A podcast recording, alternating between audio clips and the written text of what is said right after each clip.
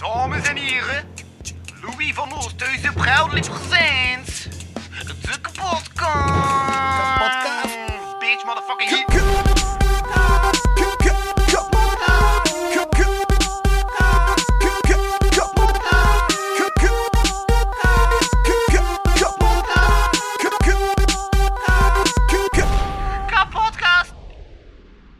Ja, welke intro zou ik het best gebruiken? Informatieve of Die een Dominique de Groenische stijl? kies degene die die je zelf het, ja, degene die je zelf het tofst vindt. Oké. En ik heb zo wat, ja, vlaggen en stukken en quotes en dingen vervormd tot, ja, of ideeën van dingen dat je hebt gezegd in interviews. Ja, ik heb, ik heb eigenlijk de figuur Dominique de Groen proberen te vatten in een, in een, in een poëtische tekst. Oké, nu ben ik wel benieuwd. Ja. De dromen van het offerlam voor het het slachtblok ophaat. Dat is de titel. Oké. Ja. Omdat dat over voor je laatste boek en zo. Mm, ja. Uit spontaniteit ontstaan dingen die uit het onbewuste komen. Referenties verpakken het geheel, het elitaire snuivelt en de moderne, totaal open aanpak. Macht, corruptie alom. Iedereen is het offerlam. Het offerlam is vrij. Het leven beïnvloedt de literatuur. Geen activist. De echte staan op de barricade. Littekens stellen je strijdvaardigheid. Hardheid zit in de essentie. Horroractrices en Britney Spears in de horizon zichtbaar. Van vossen en kippen in slam poetry gestramd. Ondertussen de tussenfase ontgroeid. Over kapitalisme, dierenwelzijn en de dromen van een offerlam. Is het Britney Spears, Kim Kardashian of Janis Joplin? Nee, volledig balancerend. Eh, welkom bij de kapotkast, deze keer vanuit Gent. Eh, ja, in de gezellige woning van Dominique de Groen. Ik ben uw host Louis van Oosthuizen en bij mij zit dus niemand minder dan... Dominique de Groen? Ja, voilà. Ja, ik zag weer de twijfel van, ah, moet ik nu iets zeggen? En Ja, het wel, ik net was niet moment zeker, maar... iets moest zeggen. Ja, maar had dat goed getimed. Oké. Ik denk dat, als ik het niet zo hebben gezegd heeft, eh, dat ik zag dat je gezegd dat hij aan het twijfelen was, zou de luisteraar niet doorgaan had hij aan het twijfelen was. Maar Dan, dan zou die gewoon gedacht hebben dat het een, een dramatische pauze was. ja, ja, ja. ja. Ehm, nee, maar ja. Ik heb er ook een informatief tekstje. Moet ik het informatief tekstje ook brengen? Gewoon om het net te schrijven?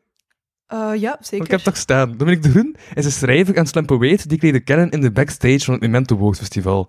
Ze werd genomineerd voor de Fintro Literatuurprijs en schreef bijdragen voor het Liggend Konijn, Recto, eh, eh, Recto Verso, Colletegal en andere literaire magazines. Zo'n de Frans Vogel Poëzieprijs in 2019. Ze schreef Shopkul, Sticky Drama en Offerlam. Voor Offerlam maakte haar broer Jackie de Groen prachtige illustraties. Naast dat alles is ze ook beeldend kunstenares en medeoprichter medeoprichtster van Machtscorruptie, een label voor DIY-uitgaves.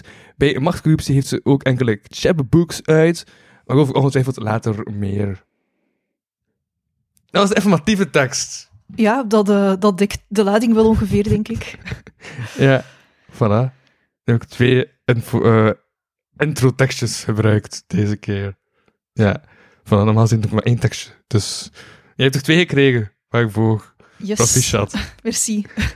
Ehm ja, wat ik me afvroeg, want ik had dan eh, gelezen van die machtscorruptie, dan eh, ja, van dus die eh, uitgeverij, niet echt, dit is een label dat je hebt Ja, ja. opgericht. Ja, en dan kwam ik bij de tang chapbooks uit. En wat zijn chap chapbooks? Uh, een chapbook is eigenlijk... Dat is ehm, een, een collectie van, van poëzie, maar het is korter dan een bundel. Mhm. Ehm, dus het is bijvoorbeeld... Maar het, is vaak wel, het heeft vaak bijvoorbeeld wel één thema. Dus als een dichter bijvoorbeeld ehm, een aantal... Ja, een stuk of tien gedichten heeft dat te weinig is voor een bundel, maar dat wel een soort van een geheel vormt, dan kan die dat eigenlijk in een chapbook uitgeven. Dat is dan meer gewoon zo'n meer casual uitgave of zo. Ja, want uw laatste boek... Nee, nee, wacht. Ik ben nu... Daan, ik heb drie boeken gisteren gelezen, dus ze zitten nu wat door elkaar. Maar, in, eh, van- eh, nee, uw voorlaatste boek zat ook, in chap, zat ook eerst in een chapbooks-versie een, een, eh, een deel eruit, hè, toch? Want dat dan Bacterial ja, klopt, Girl, Ja, ja, ja, klopt. en dat was eerst een chapbook-versie. Klopt, omdat dat, dat was zo het eerste deel van die bundel. Mhm. Uh, maar ik had toch al... Dus dat was eigenlijk nog een work in progress, maar ik had toch al zin om die gedichten de wereld in te sturen. Dus heb ik dat op die manier gedaan. Dat zo nog niet echt een echte uitgave of een echte bundel is, maar gewoon een soort van tussenin versie. En daar zijn chatbooks dan goed voor, ook voor zo... Ook dingen uit te testen. Zo een work in progress al eens uittesten, te zien hoe mensen daarop reageren, voordat je er dan een echte bundel van gaat maken. Mhm. Er zit eigenlijk veel verschil wat dat die eh, fragmenten betreft tussen Bacterial Girl en dan... ehm, Sticky drama. ja. Eh, nee, die zijn niet meer zo fel veranderd daarna, nee. nee. Ja, zo hier en daar wat kleine dingen, maar... Mhm. Als je nu zo die teksten leest, denk je dan van, damn, ik had er toch nog dat en dat aan kunnen aanpassen of de teksten eenmaal dat ze af zijn? Af. Eh, eenmaal dat teksten af zijn, zijn ze af voor mij. Ehm, Dan neem ik daar ook afstand van. Dus dan, als een, zolang een tekst nog niet ehm, in een, zijn definitieve vorm is, allee, of zolang een tekst nog niet in een bundel echt gedrukt is, dan kan ik daar dingen aan blijven veranderen. Ehm, zolang dat, zo, vanaf, van zodra dat in een bundel staat, dan heb- maak ik zo ergens een klik in mijn hoofd van oké, nu is dit eigenlijk bijna niet meer van mij of zo. Want ik kan er toch niks meer aan veranderen. Dus dan heb ik daar ook gewoon vrede mee met met de vorm waarin het bestaat. Ja. Ja, anders word je ook gewoon gek, denk ik. Ja, ja, ja. Dus- Ja, ja, ja. Nee. Ja. Ik vind dat zelf moeilijk. Want ik merk dat ik zo, als ik zo'n tekst heb gepubliceerd, dat ik zo wel denk van, ah, damn, die, die woordvolgorde, die maakt die tekst eigenlijk minder goed. Als mensen dan zeggen van, damn, goede tekst, dan denk ik van, ah ja, maar die woordvolgorde zijn je vergeten te bekijken. Ah ja, ja. Ja. daar moet je echt een beetje afstand Ja? van kunnen nemen. Want ander, ja, het is nooit. Allee, ik denk ook een gedicht is nooit af natuurlijk. Op een bepaald moment stopt je gewoon met eraan te werken. Mhm. Dus, en dan kun je zelf blijven kwellen met, oh, ik had dit of dit anders kunnen doen. Maar ja, dat, eenmaal dat het gepubliceerd is, heeft dat niet veel zin meer natuurlijk. Ja. Dus het is meer dan zo, ja, de, eh, de op... Maar op ja, nee, ik ging zeggen ophaven, maar dat is zo een negatief beladen woord. Eh, maar zo, het idee van, ja, het is toch niets meer aan te veranderen, dat, dan, ja, dan maakt dat je tekst eigenlijk moet loslaten. Ook al. Ja, exact. Kan, ja. Het, Is echt, het is echt loslaten. Ja, het is ja, misschien een beetje een stomme vergelijking, maar like, zodat, zoals ouders ook een kind op een bepaald moment moeten loslaten van nu, nu moet dit kind zijn eigen weg zoeken in de wereld. Dat heb ik ook met mijn, met mijn gedichten van nu staan die gewoon op zichzelf en heb ik daar als maker eigenlijk niet veel meer over te zeggen. En mensen, ja, je moet ook er vrede mee hebben dat mensen je teksten gaan interpreteren op manieren waar je zelf niet veel controle over hebt of zo. En denk dat er ook sommige schrijvers zijn, of ik kan mij voorstellen dat schrijvers het daar soms moeilijk mee hebben, dat je die controle eigenlijk moet opgeven. Ehm, maar ik vind dat ergens ook net wel interessant of zo, van wat gebeurt er met die tekst eenmaal dat ik die heb losgelaten? Hoe gaan mensen dat lezen? Hoe gaan mensen dat interpreteren? En dat dat ook kan gebeuren op manieren die voor mij als schrijver totaal onverwacht zijn. Dat mensen in mijn gedichten dingen gaan zien die ik daar zelf niet bewust heb ingestoken. Ehm, en dat is net wat het, wat het boeiend maakt ook, denk ik. Ja. Dus dat er eigenlijk nog meer in kan zitten dan dat je zelf op eerste zicht dacht bij bij het schrijven. Ja, exact, ja. Ja, ja dat vind ik super boeiend. Dat, allee, ook zo de uiteenlopendheid van reacties dat je soms krijgt van dat de ene persoon een bepaald gedicht heel serieus vindt en iemand anders zegt dan van ah, ik heb hardop moeten lachen bij dat gedicht. Dat je dan... Ja, ik weet niet. En dat is van...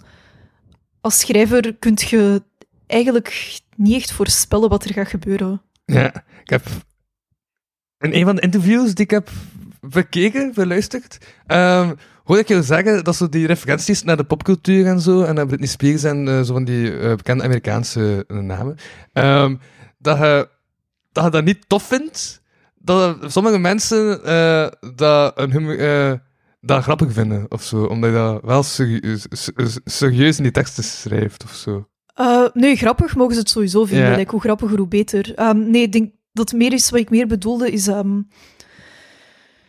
dat soms mensen ervan uitgaan dat al mijn referenties aan popcultuur, dat dat volledig ironisch en Ja. ongemeend is.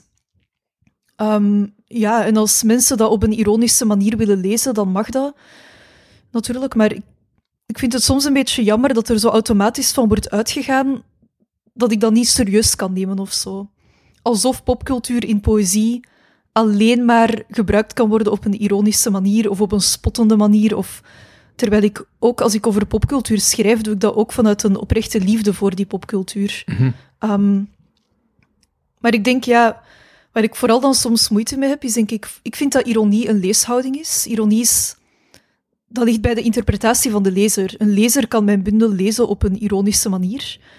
Maar dan heb je ook mensen die die ironie bij mij proberen te leggen. En die zeggen van, zij heeft dit ironisch bedoeld. En dan denk ik van, nee, nee, jij bent degene die dit ironisch interpreteert.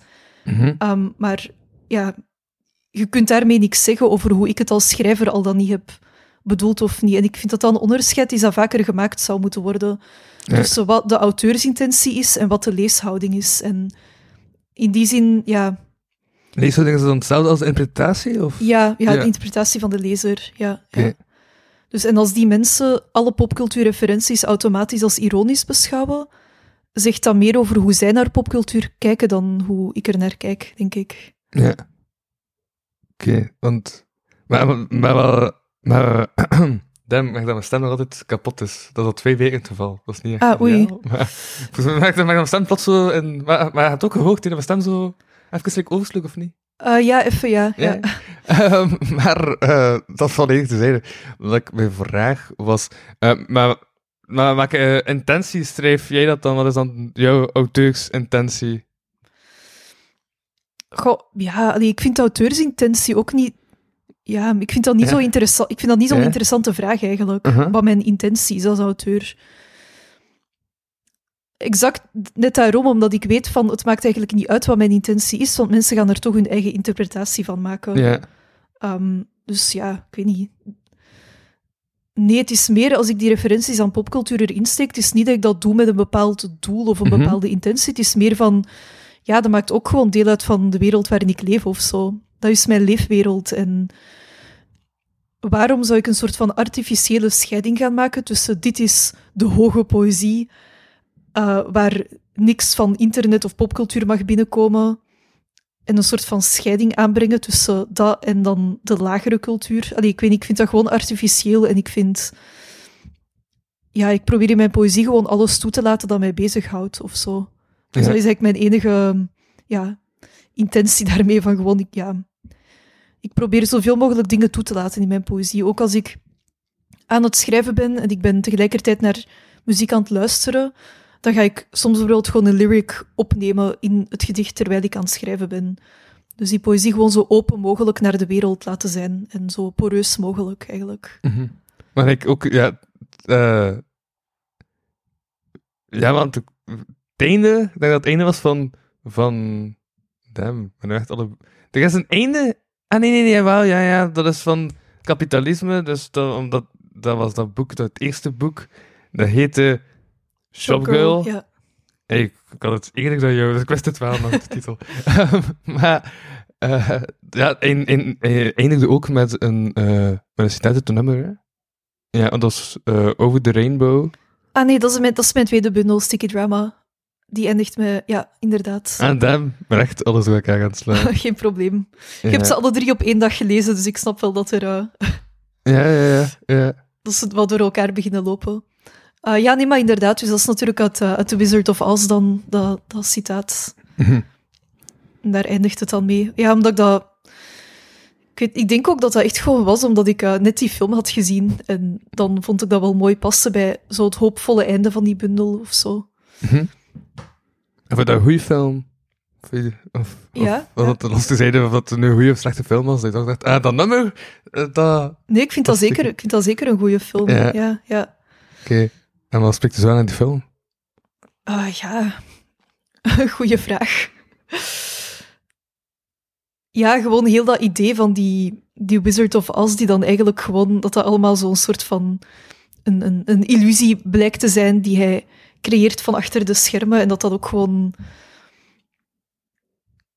Ja, ik weet niet, het is ergens bijna ook wel een film over, ehm, over cinema of zo. Of je kunt het ook wel als een soort van metafoor interpreteren voor voor Hollywood of zo, voor al die dingen, dat dan een soort van glinsterend spiegelpaleis lijkt te zijn en dat er, ja, ik weet niet, dan eigenlijk achter de schermen allemaal dingen plaatsvinden waar je als toeschouwer lijkt niet echt weet van hebt of zo.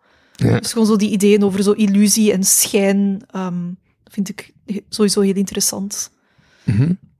Ja, ja, ja, ja. Want ja, dat zit ook in de boeken, hè. Wat, wat, wat voor Ja, wat, zeker, van de schijn ja. die hoog gehouden wordt, terwijl dat eigenlijk ja, de, de dingen totaal niet, niet goed gaan en zo.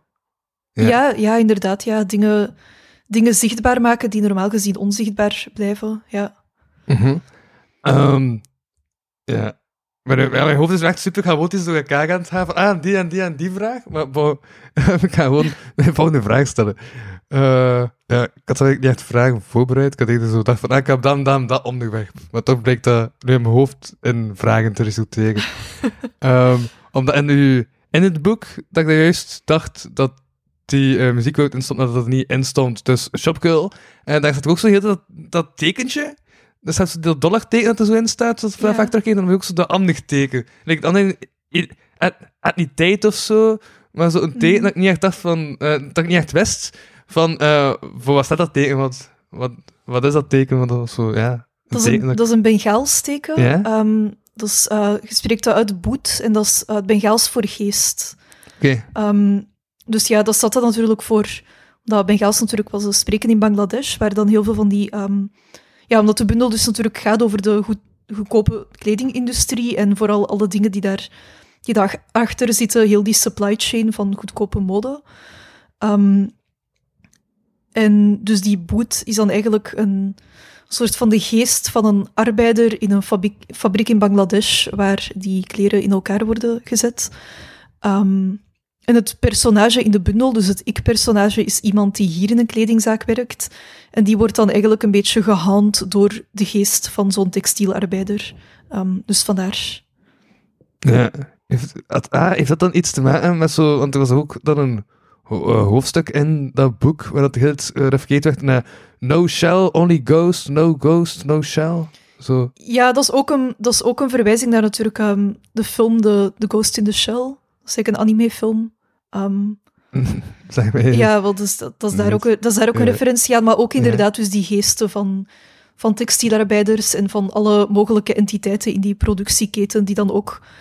Zo het idee dat als je bijvoorbeeld een jeansbroek koopt of zo, dat daar ook nog de geesten in rondspoken ehm, van iedereen die die broek ook meegemaakt heeft of zo, en die ook misschien is uitgebuit of geëxploiteerd geweest in dat, eh, in dat proces. Dus. Ja, we hebben er niet mee waarom dat er dan eerst stond eh, no shell, only ghost. En dan later stond er no shell, no ghost. En daar was ik niet helemaal mee mee met wat hij daarmee bedoelde. ja, dat zijn gewoon... Ja, dat is gewoon, dat is gewoon poëzie, ja. Dat- Ah ja, oké. maar zijn jullie dat niet met alles iets bedoeld? Maar ja, ik weet niet, soms, soms zijn dingen ook gewoon een beetje spelen met taal, hè. Like, Ah, ja, ik weet niet. Ja, ja. Dus ik moet niet achter elke zin direct de hele betekenis proberen, pro- proberen te zoeken. Maar of je mocht er ook gewoon je eigen... Ja, dat is ook wat ik daarnet met die auteursintentie van... Ik vind het interessanter als mensen zelf gewoon even nadenken van wat kan dit betekenen voor mij of zo. En niet Mhm. zozeer van wat heeft zij daarmee betekend. Ook omdat die bundel, ja, ik heb die intussen... Dat is ook al vijf jaar geleden dat ik die geschreven heb, dus ik weet zelf ook niet meer wat ik met alles Ja, ja. bedoelde of zo, natuurlijk. Dat is, ja, dat is een lange tijd Ja. geleden, dus... Ja, het is niet dat ik dom moet voelen of zo, als ik een zin totaal niet begrijp en Oh, denk nee, van, tuurlijk wat, niet, nee. wat zit er daarin? Wat wil dat zeggen? Maar exact, ja, het, is, het, ja. Het blijft poëzie. Hè, dus, en poëzie is niet, dat is niet like een artikel in de krant of zo, denk ik. Dus dat is ook niet, dat hoeft ook niet. Dat, je moet niet, denk ik, elke zin zo volledig kunnen doorgronden of zo. Ik denk net dat de magie van poëzie ook net zit in die ambiguïteit en in het feit dat dingen zo interpreteerbaar zijn. Dat een, de ene zin voor één lezer iets totaal anders kan betekenen dan voor iemand anders. En dat je dat ook niet hoeft vast te pinnen op één interpretatie of zo. Ehm, of dat een zin ook gewoon een, een, een, een gevoel kan oproepen. En niet zozeer een bepaalde betekenis, maar eerder gewoon van een sfeer oproepen of, een, of gewoon de klanken die iets met u doen, de, het ritme, de taal. Ehm, Dus ik denk dat, allee, dat poëzie op heel veel manieren kan werken. En ja, ik denk zeker niet dat je je dom moet voelen als je niet eh, elke regel volledig kunt...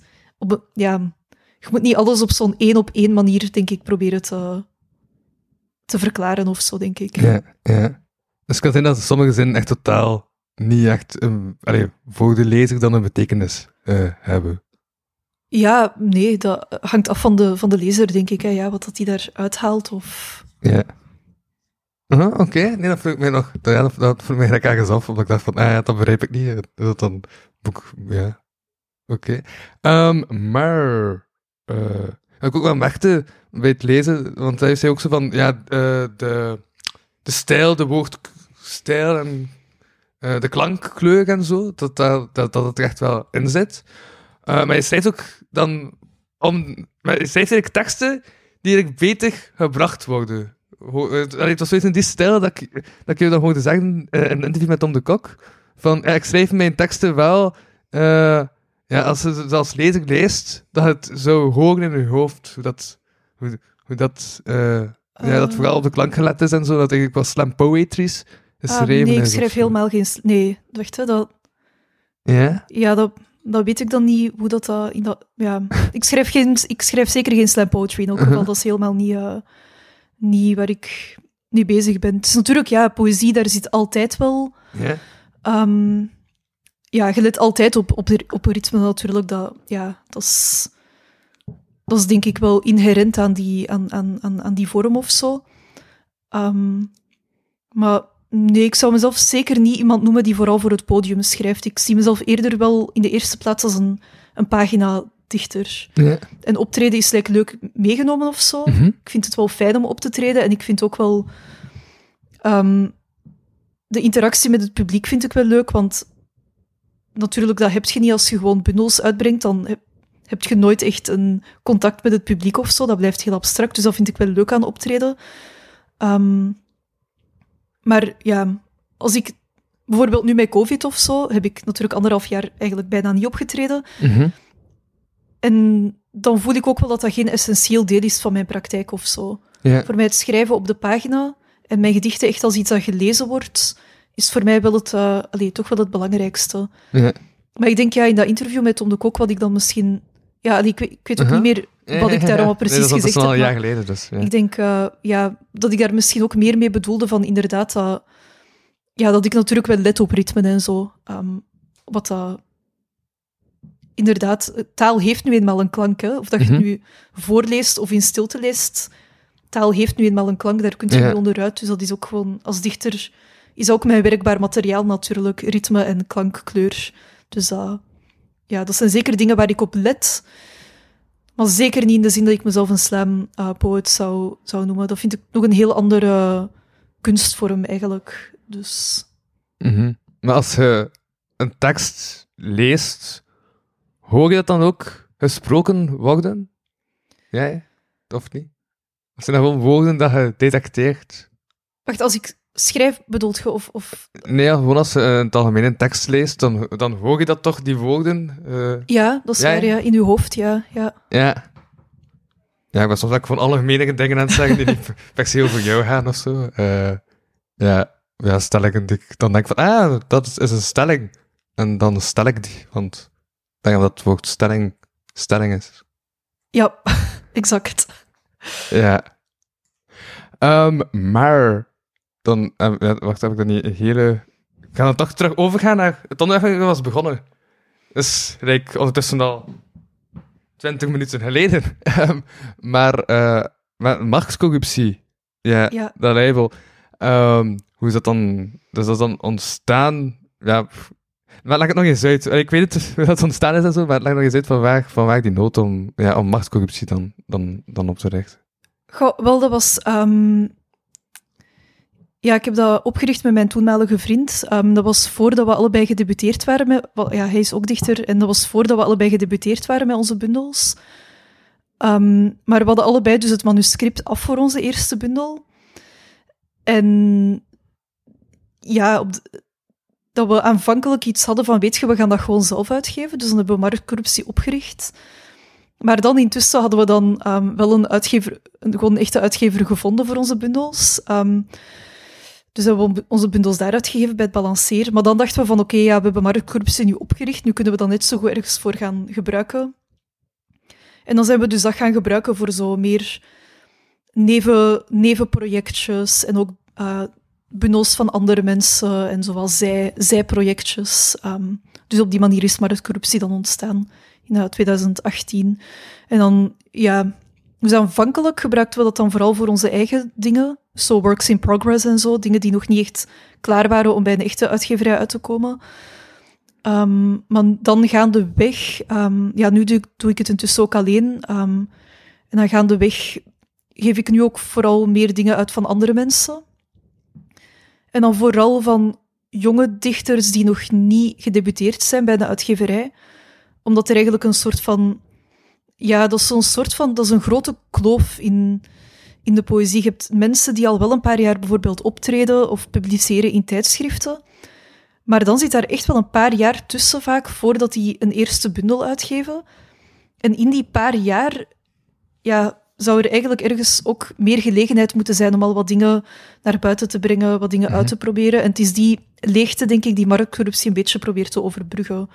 Om mensen die misschien nog niet klaar zijn om te debuteren met een echte bundel, om toch al een boekje de wereld te kunnen insturen. En hoe komen die mensen dan bij machtcorruptie uit? Goh, ja, eh, ik weet niet. Er zijn intussen al wel een aantal mensen die dingen Ja? spontaan hebben ingestuurd. Waarschijnlijk om, ja, omdat, ze, omdat ze mij dan kennen of zo. Of dat, ja... Ik weet niet, niet hoe dat ze daar dan terechtkomen, maar allee, ik, ik vermeld ook wel marktcorruptie altijd... eh, als ik bijvoorbeeld een bio moet schrijven voor een optreden of een, of een publicatie, dan vermeld ik marktcorruptie wel altijd. Dus mensen die mijn werk kennen, die kennen marktcorruptie dan vaak ook wel, Ja. op die manier. Ja. Staat dat ook op? Nee. Nee, nee, nee, maar je hebt geen achterkant tekstjes op je boeken. Ik zou denken- Meestal niet, nee. Nee, nee, je hebt geen achter... Nee, nee. Enkel op Shopgirl had ik er eentje, maar dat is de enige. En daar zat machtcorruptie in. Nee, Ah nee, dat niet. Oké. daar niet, nee. Maar meestal dus Ja. wel als ik, ja, als ik optreed of als ik eh, een publicatie in een tijdschrift heb of zo, dan vragen ze altijd een bio en dan zet ik dat er altijd in. Dus, Eh, eh, Want ik heb die informatie van machtcorruptie gehaald uit het infotekstje van Umento Woordfestival. ah, voilà, ja. Ja, als je het tekstje zelf kunt schrijven, ja. Ja, nee, ik heb zo'n vaste Ja? bio die ik altijd gebruik. Die ik altijd, ja.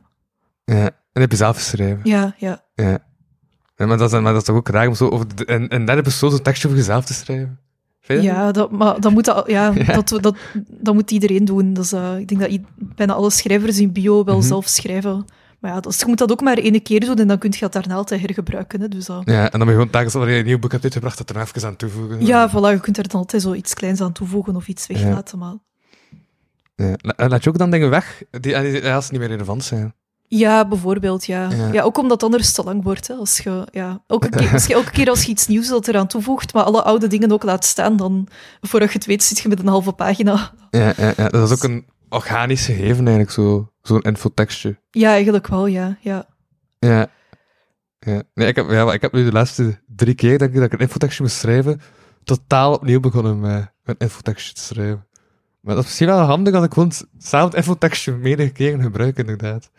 Ja. ja, inderdaad. En je kunt het altijd Aha. aanpassen. Hè. Dus Ja, ja, ja. Ja, nee, dat klopt.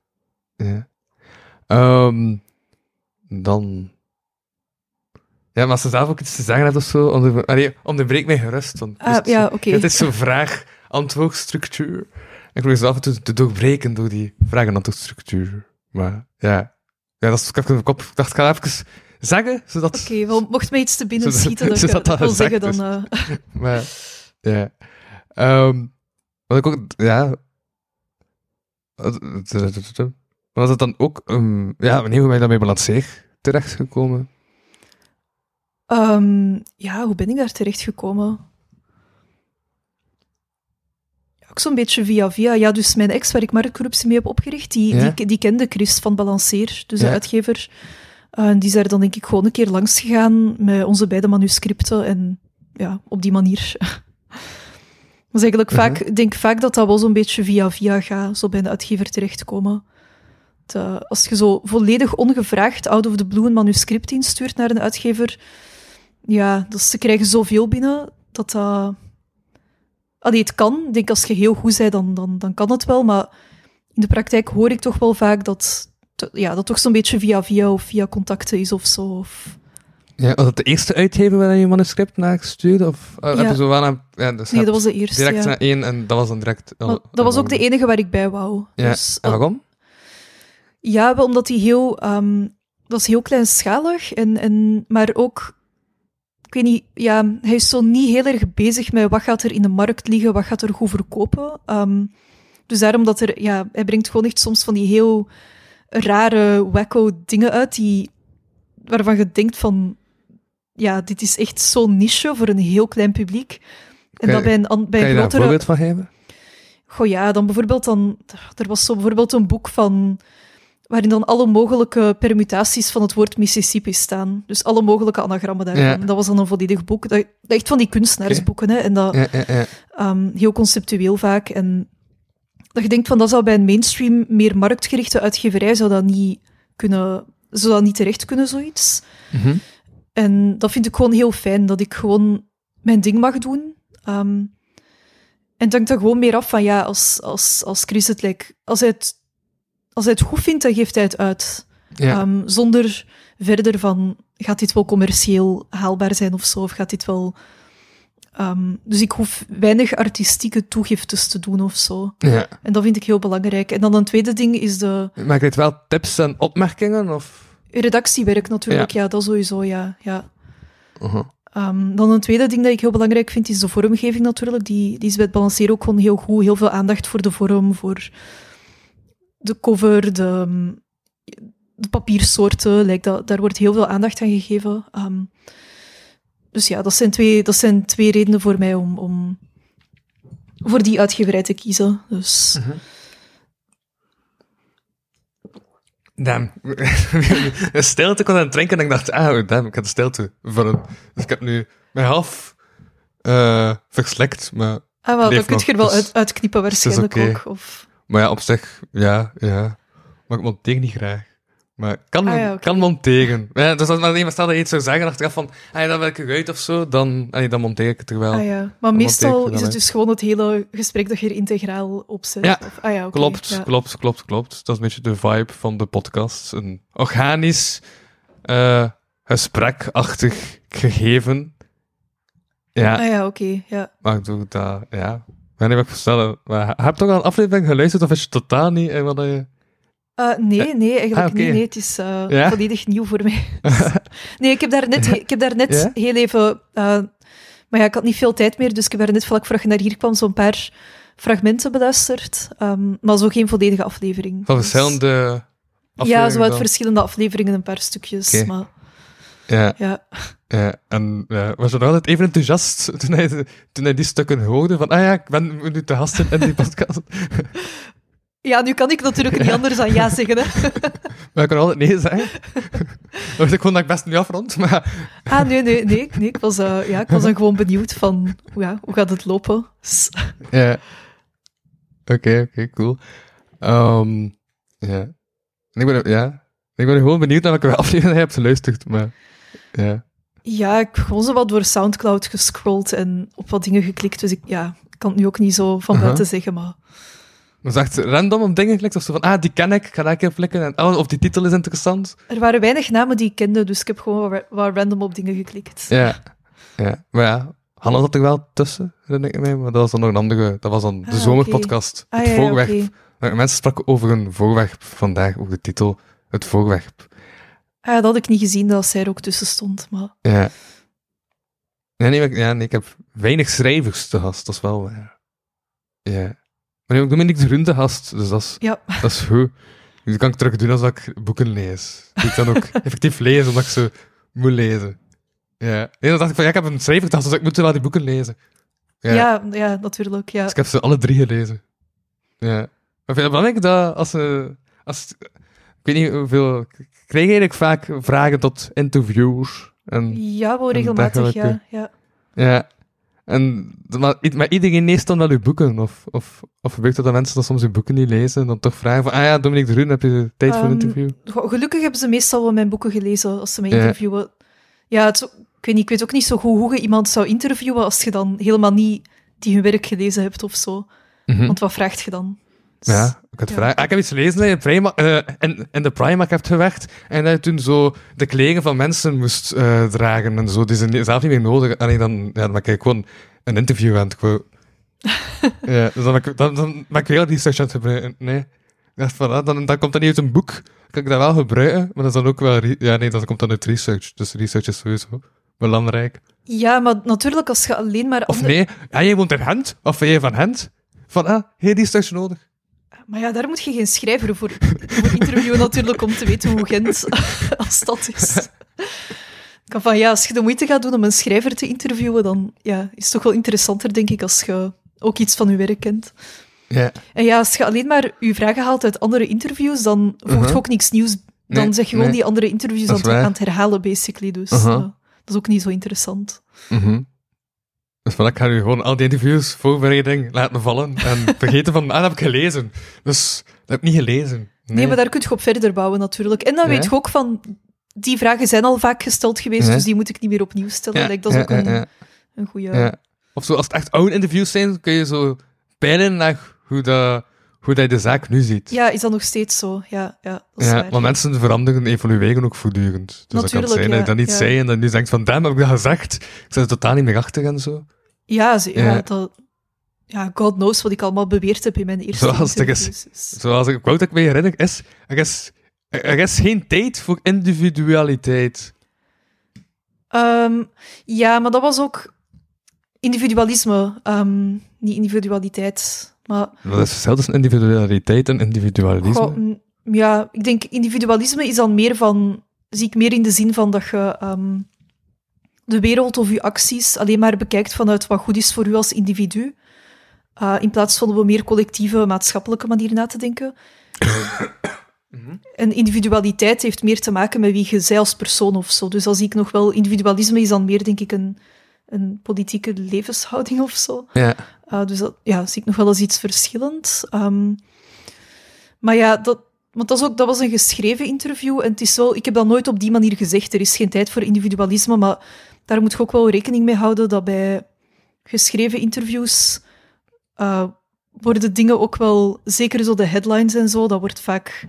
Dat zijn vaak dingen die die persoon nooit letterlijk op die manier Mhm. zo heeft gezegd. En dat ik soms ook al wel interviews van mezelf dan teruglees en denk van, huh, wow, oké, dat heb ik echt niet gezegd, maar Ja, ja, ja, dat wordt ja, toch wel vaak wat vrij, vrijheid, vrijheden meegenomen. Ehm, maar eh, ja, maar, die, dat, maar krijg je dan het artikel voor je dat dat wordt gepubliceerd niet nog eerst toegestuurd om te kijken wat... Of, ja, maar ja, als er zodanig veel veranderd is, dan waar moet je dan beginnen? Like, dan haal ik Ja. gewoon de meest flagrante dingen eruit, maar ja.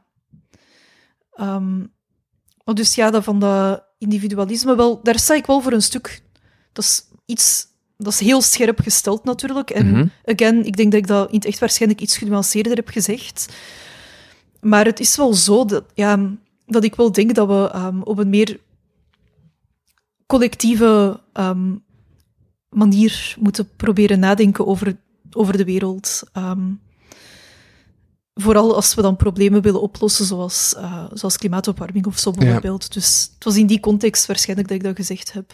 Oké. Nee, dat doet mij nu denken aan eh, een quote dat ik onlangs heb gelezen over de journalistiek, eh, over de journalistieke sector. Ehm, omdat ik, ja, ik had, want ik journalistiek en van opdracht van journalistiek had ik dus eh, het vak, voor voor het vak journalistieke contexten. Zo een paar eh, teksten lezen, een paar interviews, een paar eh, opiniestukken en dan daarop onze mening zo wat vormen. Ik vond het interessant, want, ik had, want een van de artikels was een artikel waarin dat, eh Joël de Keulaar zei van als journalist moet je. maar het ging over hoe links zijn journalisten. En dan zei hij van ja, het, hebt, dat, dat sommige journalisten echt vanuit, het, vanuit de marxistische opvatting denken. Van we moeten, ehm, moeten niet alleen de wereld proberen te begrijpen, maar ook proberen te veranderen. Mhm, Eh, ja. En dat hij hem zei van ja, nee, een journalist moet vooral de wereld ja, schrijven zoals dat is, zoals dat, dat klopt, en niet te veel tegen eigen mening insteken. Of... Nee, natuurlijk moet je wel alert zijn, moet je wel dingen aankaarten dat ze niet juist zijn of zo.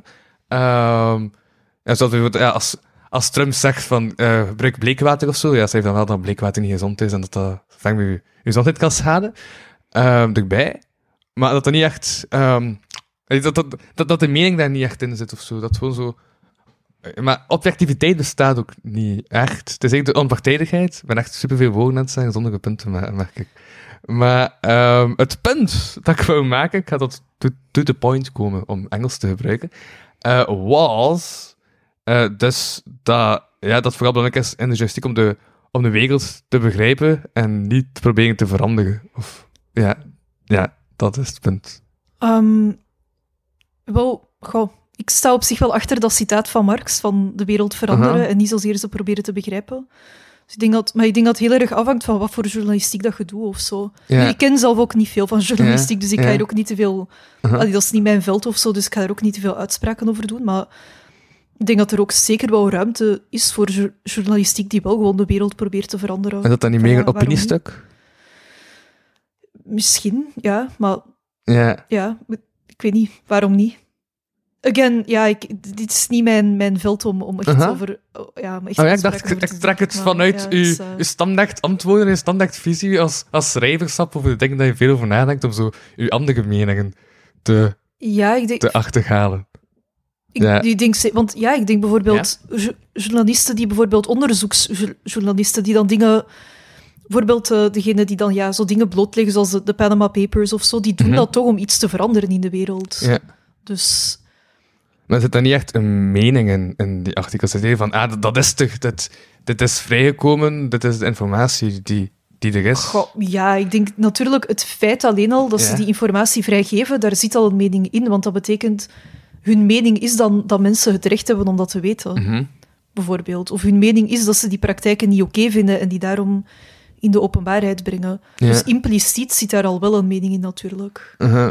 Ja, want sowieso, ah, elk journalistiek artikel is ook eh, een destillatie van wat dat er belangrijk geacht wordt om mee te geven. Hè? Tuurlijk, ja. Dus er zit altijd al een ideologie of een, of een opvat of een bepaalde opvatting zit er altijd al achter. Mhm. Dat sowieso. Daar, en daar denk ik ook dat je daar maar beter bewust van bent, van wat het wereldbeeld is van waaruit dat je schrijft als, als journalist. En dat, daar stopt je punt. Ik dacht, er komt, Ja, er komt nee, nog dat iets. Dat was zo één zin. Ik dacht, damn, één zin. Er komt nog een zin. Maar je kunt inderdaad ook spreken in één zin en, en niet zo'n hele monoloog afstekken als ik dat juist was, was aan het doen. Dat, dat klopt. Ehm, ja, dat vond ik ook wel interessant, om, eh, dat verschil is tussen objectiviteit en onpartijdigheid. Ah, ja. Of snap je die, die stelling Nee, ja ik, ja, ik snap wel wat je bedoelt. Ja, Ja? ja. Ehm, ja dat is inderdaad een, een onderscheid, ja. Mhm. Daar ben ik het mee eens. Maar ik weet, ja. Ik heb er verder niet echt iets aan toe te voegen, denk ik. oké. Ehm, maar wat ben je... Ja, want ik was nu ook lastig van alles, maar ik ga ben echt van de hak op de tak aan springen, merk ik. Weet niet wat dat storend is, of... Ah, nee, dat, dat geeft niet. Dat is oké. Oké. Ehm, maar wat ik mij ook afvroeg was dus van... eh, ja, wat... Ben je nu eigenlijk fulltime schrijver? Of? Ah, ik doe ook halftijds nog een master in de beeldende kunsten. Ja. En dat is daarom dat er in dat uh, infotekst ook beeldend kunstenaar stond. Of? Ja, ja. Dus ik maak ook videokunst. Ehm, Ja. En ja, verder momenteel kan ik min of meer leven van het schrijven, omdat ik nu een beurs heb om aan mijn roman te werken. En dan Mhm. verder zo wat inkomsten uit optreden en dingen in, in opdracht schrijven. Maar die beurs is nu wel bijna op, dus eh, daarna ga ik weer iets anders moeten vinden. Ja, en dat dan nog steeds dat boek, die, die, die bundel, die, eh, dat was dan eerder eh proza je dat nu aan het schrijven was? Of- Ja, ik ben aan een roman bezig nu. Ja, Ja. ja. Over die... Toch over de acteurswereld of zo, hè? Of? Eh, ja, het gaat over een... een ehm, wel, het begint met een, een jonge horroractrice die vermist raakt. En dan is er een paranormaal begaafde detectieve die naar haar op zoek gaat. Maar het gaat dan... Allee, het waaiert heel breed uit. Er wordt ook in de tijd gereisd. Dus het gaat dan ook bijvoorbeeld over de heksenvervolgingen ehm, in het vroegmoderne tijdperk. En over de kolonisatie van Californië. ehm, dus het gaat, ja, het gaat eigenlijk over een heleboel, over een heleboel verschillende onderwerpen en historische tijdperken. Uh, dus daarmee dat ook, um, ben er intussen al wel twee jaar of zo aan bezig. Mhm. Dus het is wel een werk van lange adem, omdat er ook heel veel research in kruipt vanwege die historische tijdperken. Dat, allee, dat ik dan wel wil dat die dingen kloppen. Um, ik hoop hem nu tegen de zomer af te hebben. Allee, of tegen dan een eerste versie af te hebben. Ja. Ja. Waar was... eh, ja, van waar het idee om dan... Want nu klinkt het alsof dat een soort van eh geschiedkundig overgezegd is eh, van verschillende dingen in de vorm van dan Tom Hulsel van een verhaal over een detectieve en een horroractrice. Klopt dat ongeveer goed dat ik Ja, dat nu ongeveer, aan, het- ja, aan het vatten ben? ja. Ja. Maar, en- maar, kwam, maar was dat dan het idee direct al zo? Of was het dan eerst van, ah, ik wil iets doen met een detectief en horroractrice, of eerst zo van, ah, ik wil iets doen met de schietkundige, met schietkundige dingen, of hoe is dat, dat idee? Goeie vraag. Dat, dat idee is zo Ja. langzaam gegroeid dat ik ja, nu niet meer echt kan zeggen hoe dat... Dat, dat idee is heel langzaam gerijpt. Dus dat, eh, Mhm. dat, dat is niet dat dat idee like, plots was of zo, natuurlijk. Dus dat is ehm, gewoon ja, allemaal kleine elementen die ik interessant vond. Dat ik dan ben beginnen opschrijven in notitieboekjes. En dat ik dan linken ben beginnen zien tussen dingen. ehm, ja, maar ik, ik, ik kan eigenlijk niet meer echt zeggen welk idee dat er eerst was of zo. Dat, Ja. Dus hij werkt met notitieboekjes waarin een ideeën inpent en die dan aan elkaar probeert te koppelen. Of... Ja, ik werk heel veel met notitieboekjes, ja. Omdat Ja. ik vaak, vaak een idee heb als ik bijvoorbeeld onderweg ben of zo, of in de trein zit of wat dan ook. En dan vind ik dat handig om dat gewoon even op te schrijven. Ehm, en dan, maar meestal het, het schrijven zelf doe ik meestal gewoon achter mijn laptop. Ehm, maar dan heb ik die notitieboekjes dan wel naast mij liggen, dat ik daar dan de dingen kan uithalen die ik heb opgeschreven als ik tijdens de dag onderweg een idee had. Mhm. En dat komt, ja, dat komt door ook op random momenten, die, die, die inspiratie. Ja, vaak, ja, ja. Ja.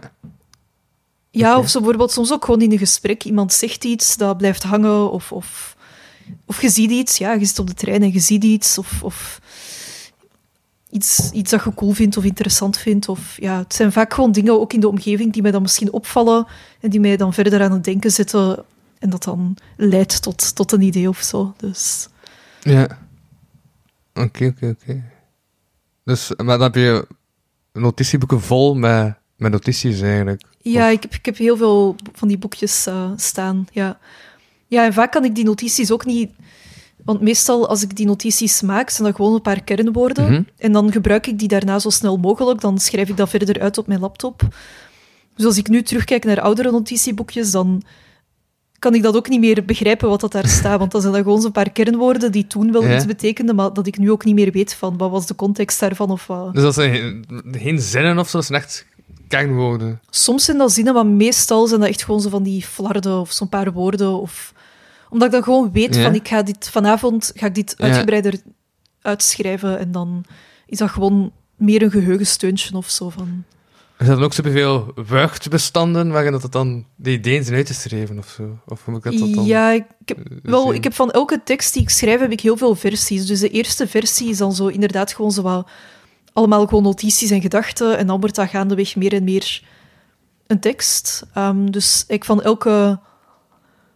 Ja, van alles dat ik schrijf heb ik zo tien verschillende versies of zo. Dat je heel, eigenlijk heel het wordingsproces van die tekst zou kunnen volgen eh, via, die, via die notities of zo. Ja, ja, dat doet mij denken aan... Ik heb... eh, ik ging zeggen onlangs, maar ik denk dat het dus nog een jaar geleden is. Maar door corona is precies alles onlangs Ja. gebeurd.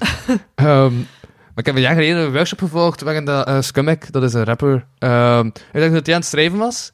En het een beetje hetzelfde systeem dat jij gebruikt. Dus van eerst van je eh, gedachten eigenlijk proberen te ordenen, uit te schrijven. En eh, dat eerst ja, duidelijk en klaar te hebben verwoord. Dus van daarvan van, ah, mijn gedachten is uitgeschreven. eh, dan pas te beginnen aan de uiteindelijke tekst. Ah, ja, ja, ja, inderdaad. Ja.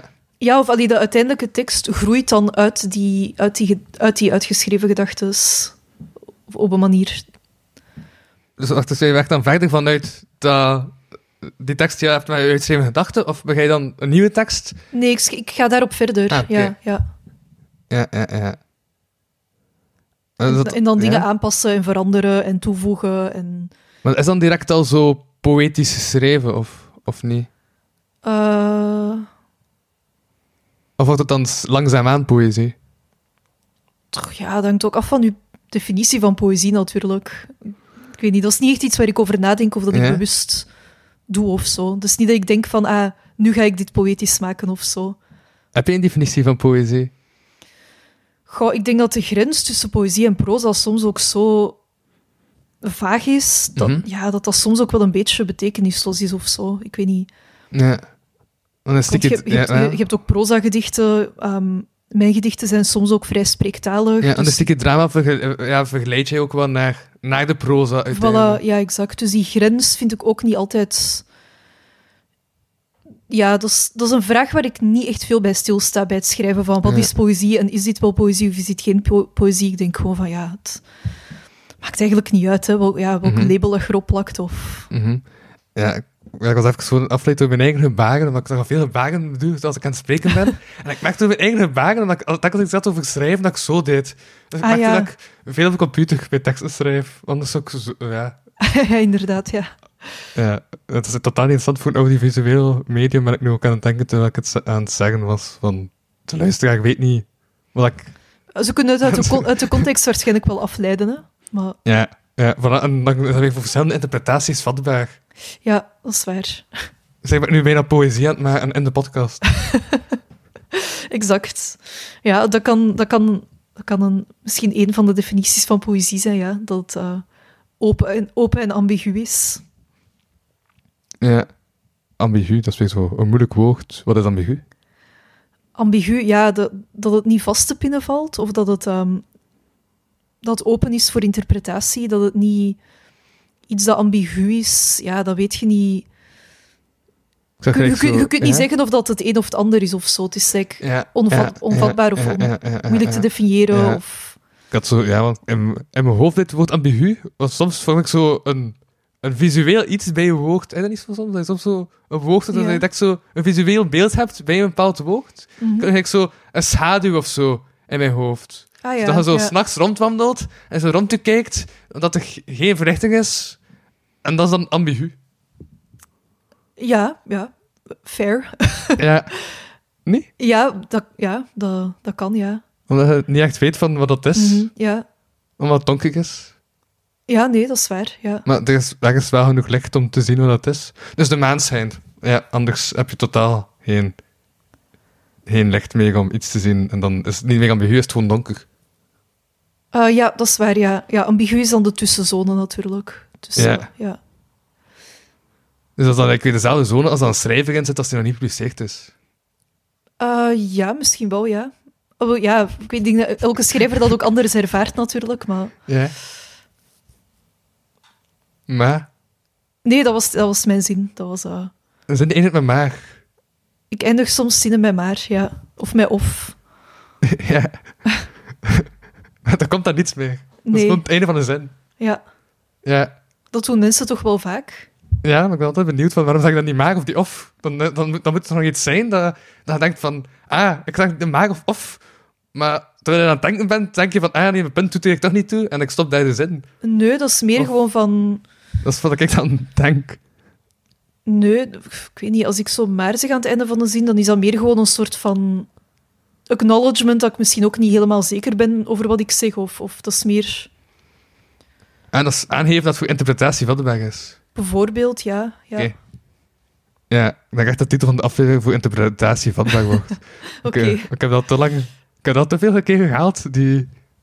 Dat is niet echt een zin, hè, voor interpretatie vatbaar. Een zinsnede. Ja. Want bij een zin heb je toch sowieso een werkwoord nodig? Ja, klopt. Ja. Als je... Ja. Als je geen werkwoord hebt, dan kun je dus geen punt zetten op het einde van een zin. Of wel? Ehm, ja, allee, alles kan. ik weet niet. De wereld is vrij. Als je een punt wilt zetten achter een zin zonder werkwoord. En jawel, want ik kan vragen, wie is dat? Tom. Punt. Ja, dat is waar. Ja, heb je geen werkwoord. true. Dus dan heb je toch een zin. Ja, dat is geen... Ja, dat, dat is inderdaad de definitie van een zin is denk ik wel dat een werkwoord moet hebben, maar... Ja. Mhm. Nee, nee, ik vond het. Ik dacht, we zitten op een interessant pad richting distillatie van taal. Maar, oké. Eh, ja, ik, ik- ja, ik heb hier gewoon zo niet echt per se veel meningen over of zo, maar... Oké. Ehm, maar ben je altijd al... in- Nee, nee, maar je komt uit Jetten, toch? Eh, daar ben ik geboren, maar ik ben... ja, dat is gewoon toevallig in het ziekenhuis in Jette ben ik geboren, maar ik ben in Mechelen eh, opgegroeid. Ah, want er overal zo in elke van teksten zo'n tekstje staat zo... Jetten, Jetten, Jetten. Ja, omdat ze vragen de plek waar ik geboren Ja. ben, maar dat, is gewoon, dat was gewoon het ziekenhuis daar. Dus Ah. mijn ouders hebben daar nooit, nooit gewoond of zo. Dat Is- is niet, eh. Dus eigenlijk er beter Mechelen staan, dan. Maar ja, als ze vragen waar zeg je geboren, ja, ik ben in Jette geboren, dus ja. Maar Maar, ik ben opgegroeid ja. in Mechelen. is Dus, dat, ligt dat ver van elkaar? Jette is een deelgemeente van Brussel, dus niet super ver, nee. Maar, En Mechelen is Vlaams-Brabant. eh, nee, het is provincie Antwerpen. En dat is wel ver van elkaar. Ja, Maar is zo die rand van Vlaams-Brabant en Antwerpen. der- of zo. 30, 30 kilometer misschien of zo, of niet zo ver. Zo. Dat is zo de verdere kant van Nederland dan. Mechelen. Dus het is zo de Me- an- Mechelen ligt tussen Antwerpen en Brussel. Ah ja, ja, ja. ja. Dus- ja. Dus dat is inderdaad niet zo ver. Nee, dat is niet zo ver, nee. Kun je met de fiets naar Jette vanuit Mechelen, of niet? Eh, vast wel, ik heb het zelf nog nooit gedaan, maar moet mogelijk zijn, denk ik, ja. Ja. Fiets je eigenlijk veel? Eh, ja, ik doe eigenlijk wel alles met de fiets, ja. Maar niet dat ik... Allee, gewoon meer van een verplaatsing binnen Gent doe ik met de fiets, maar niet dat ik eh, dat als hobby doe of zo. Of... Ja. En van, maar... Want ik vond het echt een interessant ding, omdat ik merk dat ik zelf steeds meer met de fiets ga, ook al is het voor een korte afstand. Ga je soms eigenlijk nog te voet of pak je zo altijd de fiets als het een hand moet Eh, moet zijn? als ik naar de winkel ga, ga ik te voet. Als het zo echt dichtbij is. Maar als ik naar het centrum ga of zo, ga ik altijd met de fiets. Ja. Dus Omdat dat, ja, dat bespaart gewoon veel tijd. Hè. Dus als je, ook als je het gewend bent om met de fiets te gaan, dan voelt alles te voet plots heel ver en traag aan. Dus omdat je dan tempo Mhm. ah, van de fiets gewend bent. Dus, Ja. ja. Maar wandelen lijkt toch altijd super traag? ja, Ja? wel, ten, ja, tenzij als je wandelen gewend bent. Dat, allee, als je het gewend bent van alles te voet te doen, voelt dat misschien niet zo traag. Maar Ja, ook omdat als je uit het wandelen niet afgeleid bent, dan kun je toch. Allee, Maar ik heb altijd zo, als ik aan het wandelen ben, dat ik superveel begin na te denken over van alles. Dat lijkt alsof ik al superveel heb gedacht tot waar dat ik ben. Dan lijkt Mhm. dat qua tijdsbeleving langer. Ja. ja, ja, maar op de fiets ook misschien wel, denk ik. Nee, dan heb ik mee moeten letten op het verkeer. Ah ja, ja anders zou je onder een auto kunnen belanden of iemand kunnen ja. narijden. dat is ook waar. Ja. Ja.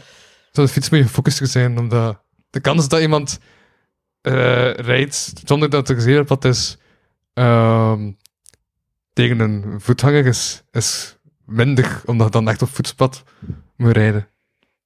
Ehm, ja, Dus- ja, dat is waar. Dat ja. klopt. Ja. Dus wandelen is eigenlijk... Ja, moet je, moet je minder gefocust zijn. Ja. Maar je moet altijd gefocust zijn, natuurlijk, eigenlijk in het verkeer. Maar Ja? ja, ik, heb, ik ben heel bang van auto's, dus ik ben sowieso altijd op mijn hoede. Maar Ben je bang van auto's? ik ben heel bang van auto's, ja. ja. Maar niet patisch bang van, van ik ben auto's? gewoon, ja, nee, ja, gewoon. Niet, ja, niet, niet dat ik daar een fobie van heb of zo, maar ik ben gewoon algemeen vrij bang van auto's. Dus En van waar komt die angst? omdat auto's best zo fucking gevaarlijk zijn. Dat is toch geen vreemde angst om te hebben. Ik, Maar- ja, auto's kunnen nu letterlijk doodrijden. Dus. Ja.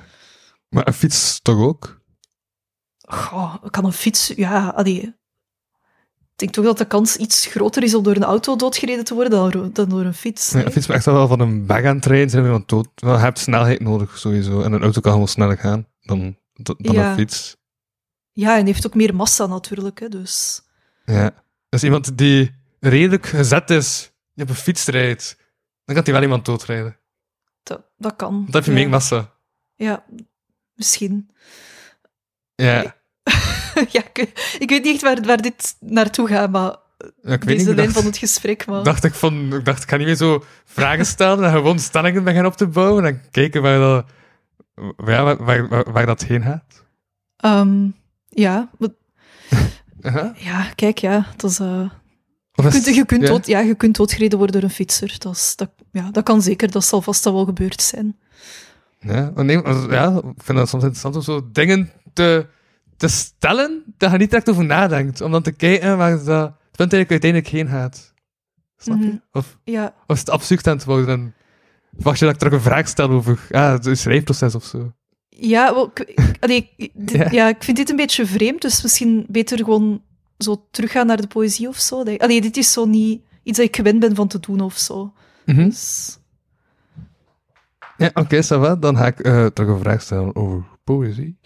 Eh, heb je een titel voor je volgende boek eigenlijk, dat je nu al Eh, twee jaar aan het schrijven bent? ja, dus eh, wel, ik ben nu eigenlijk aan twee dingen bezig. Ik ben aan de roman bezig. Die heeft als werktitel Corpus Britney. En ik ben ook aan een nieuwe poëziebundel bezig en die heet Slangen. Dus Die komt waarschijnlijk in januari of in februari uit. Dus, eh, Mhm. Dus hebben- ze zijn met twee boeken tegelijkertijd bezig. ja, ja, klopt. Ja. En is dat omdat je dan zo, als je het ene boek dat je aan het andere kan, kan werken? Of komt dat dat je Eh, met twee boeken tegelijkertijd bezig bent? Ja, omdat ene, ja, omdat ene proza is en het andere poëzie. En ik vind het wel leuk om met beide tegelijkertijd bezig te zijn, omdat dat, dat is zo'n ander werkproces of zo. Dus soms ben ik dan meer in de moed om aan poëzie te werken, omdat dat, dat is zoveel spontaner voor mij. Ehm, terwijl dat die roman, dat is dan meer iets dat echt zo uitgepland is of zo. Dus dat is een heel ander proces. En ja, dan op sommige momenten heb ik dan zit ik meer in een vibe om poëzie te schrijven of meer in een vibe om aan de roman te werken. Dus, er, dus ermee eigenlijk dat, ehm, dat die beide dingen zo wat tegelijkertijd aan het... En ook omdat die roman, omdat dat ik daar al ja, zo lang mee bezig ben, dat ik het dan ook jammer vind...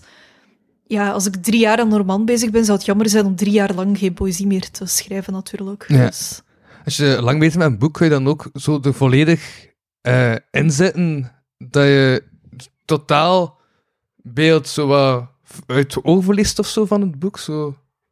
Omdat je, ja, om, om, om- omdat je niet meer genoeg los van staat, dat je, ja, dat soms like, dingen schrijft dat voor jou vrij duidelijk zijn, maar voor de lezer dan totaal zoiets kan hebben van waar, waar gaat het heen? Omdat je er zodanig zelf in zit in het schrijfproces. Ehm, ja, goh, ja. Ik vind dat ook wel leuk om mij te laten meeslepen door Ja? het schrijf, schrijfproces. Dus ik heb wel een, voor die roman, ik heb wel een plan in mijn hoofd of zo, van daar gaat het ongeveer naartoe. Maar ik laat ook nog wel genoeg ruimte over om gewoon ook plots like, er even iets totaal associatief in te verwerken en plots even een, een, een narratieve lijn te volgen die ik totaal niet had gepland of zo. Die gewoon uit, uit het moment, uit de intuïtie voortkomt. Dus zit er een beetje beide in. En dan keer ik daarna wel terug naar, het, eh, naar de hoofddraad of zo. Dus eh, dat vind ik ook wel belangrijk, omdat als ik op voorhand al alles zou weten wat er gebeurt, dan zou het ook niet spannend zijn voor mij om het te schrijven. Ja. Dus het is ook wel leuk om gewoon dingen te laten gebeuren in het schrijfproces die ik niet op voorhand had voorzien of gepland of zo. Maar je hebt wel een, een structuur van, ah, dat is het begin, dat is het einde. En ja, er is een geraamte, dat wel. Ja, Ja. Er is een geraamte. Ik weet ongeveer hoe dat gaat eindigen ook, maar dat kan ook nog een beetje veranderen natuurlijk. Dus, dat- maar, dus het is niet volledig in het wilde weg, maar er is ook Mhm. nog wel genoeg ruimte voor improvisatie. Ja, het kan Zo. ook zijn dat de improvisatie dan de rest van de tekst, de, de hoofdstructuur, beïnvloedt. Eh, ja, dat is ook al wel. Ik heb al wel af en toe de structuur ook een beetje aangepast vanwege dingen die dan gebeurd zijn die ik niet gepland had of zo. Dus dat, dat gebeurt zeker wel. Ja. Ja. ja. En vind je het dan lastig om dan plots dat terug aan te passen? Omdat het dan... Nee, dat is, dat is gewoon deel van het proces Ja. voor mij. Dus dat, dat is ook wat schrijven is voor een stuk, denk ik. Van ook dingen kunnen laten voortkomen uit de materie zelf, uit, uit mijn materiaal. Ehm, omdat, ja, ik weet niet, als je alleen maar aan je materiaal dingen van bovenaf gaat opleggen, dan wordt het misschien heel saai en doods. Mhm. Dus ik vind het ook wel goed om dingen te laten, te laten gebeuren. Dus nee, dat vind ik helemaal niet vervelend. Dat vind ik eigenlijk net leuk als er plots iets gebeurt dat ik zelf niet had voorzien. Ja, omdat het te veel vastzit in een gewoonte. Ja, voilà, exact. En zeker als je met personages werkt, op den duur komen die personages ook wel een beetje tot leven en gaan die soms ook dingen doen dat ik plots denk van, ah ja, natuurlijk, dit personage in die situatie, natuurlijk doet hij dit. Maar dat had ik op voorhand niet kunnen weten, omdat ik dat personage toen nog niet zo goed kende. Ehm, dus daarom dat er dat personages soms dingen doen die ik niet had voorspeld. En dan gaan dingen een andere richting uit, of zo. Dus dat is, dat is leuk, dat je eigen materiaal u kan verrassen.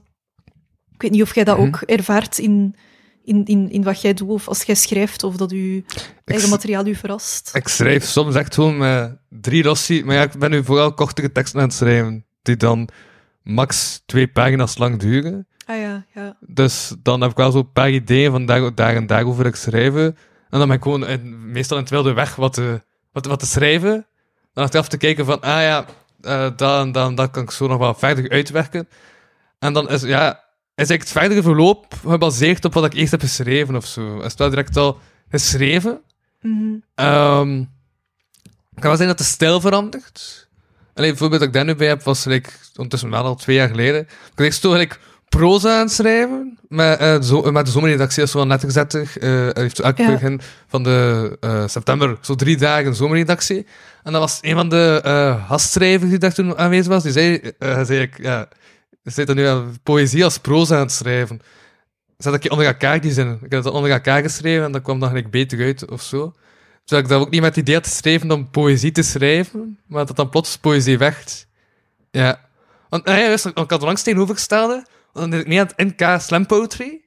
En dan was ik zo daarna gefocust van, damn, het moest slam poetry zijn, dat het gelijk er niet uitkwam of zo, dat, dan, dat ik dan proza begon te schrijven. En ik dacht Ah, van, ja. damn, ja, omdat ik te, ja, omdat, omdat ik te veel focus had op de vorm of zo. Kan dat?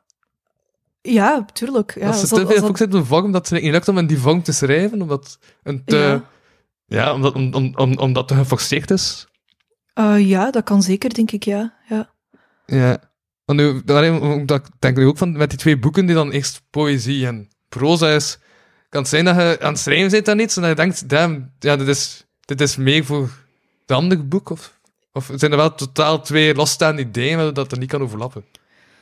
Ehm, het zijn wel twee verschillende dingen qua thematiek en zo ook. Dus Ja. dat loopt in die zin wel uit elkaar.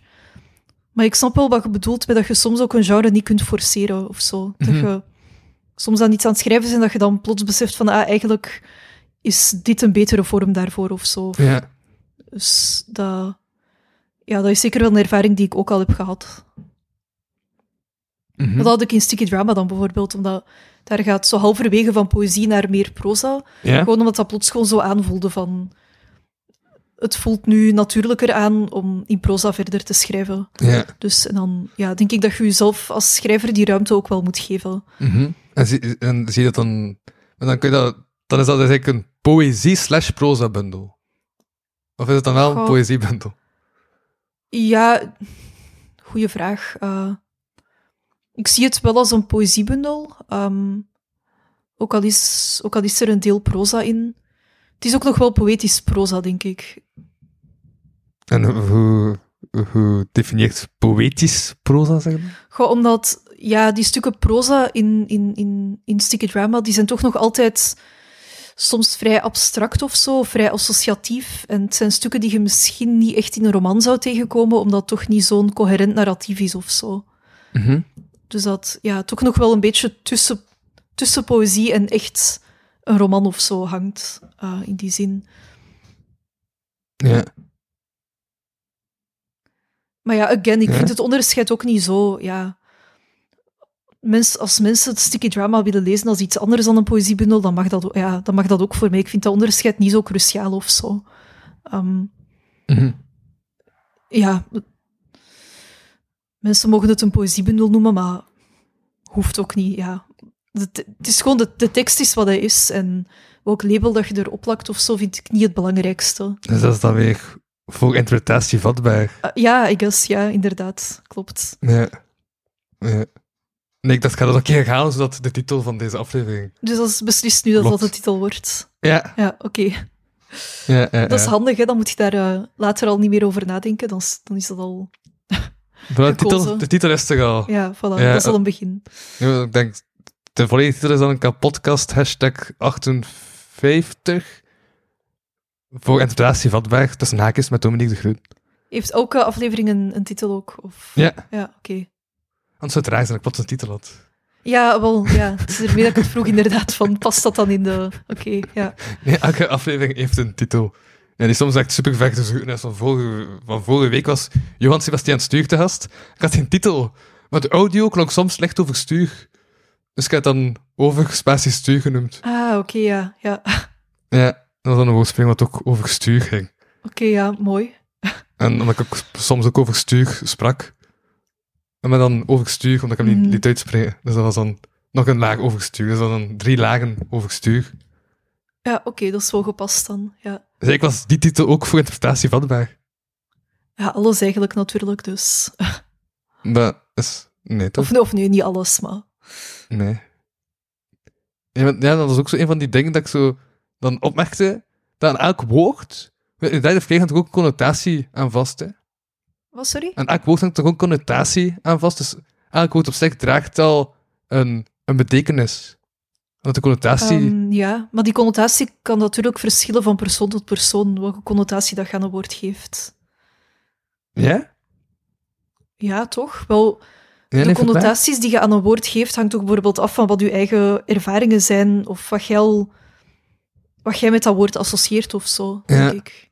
Zoals dat jij van een auto bang wordt.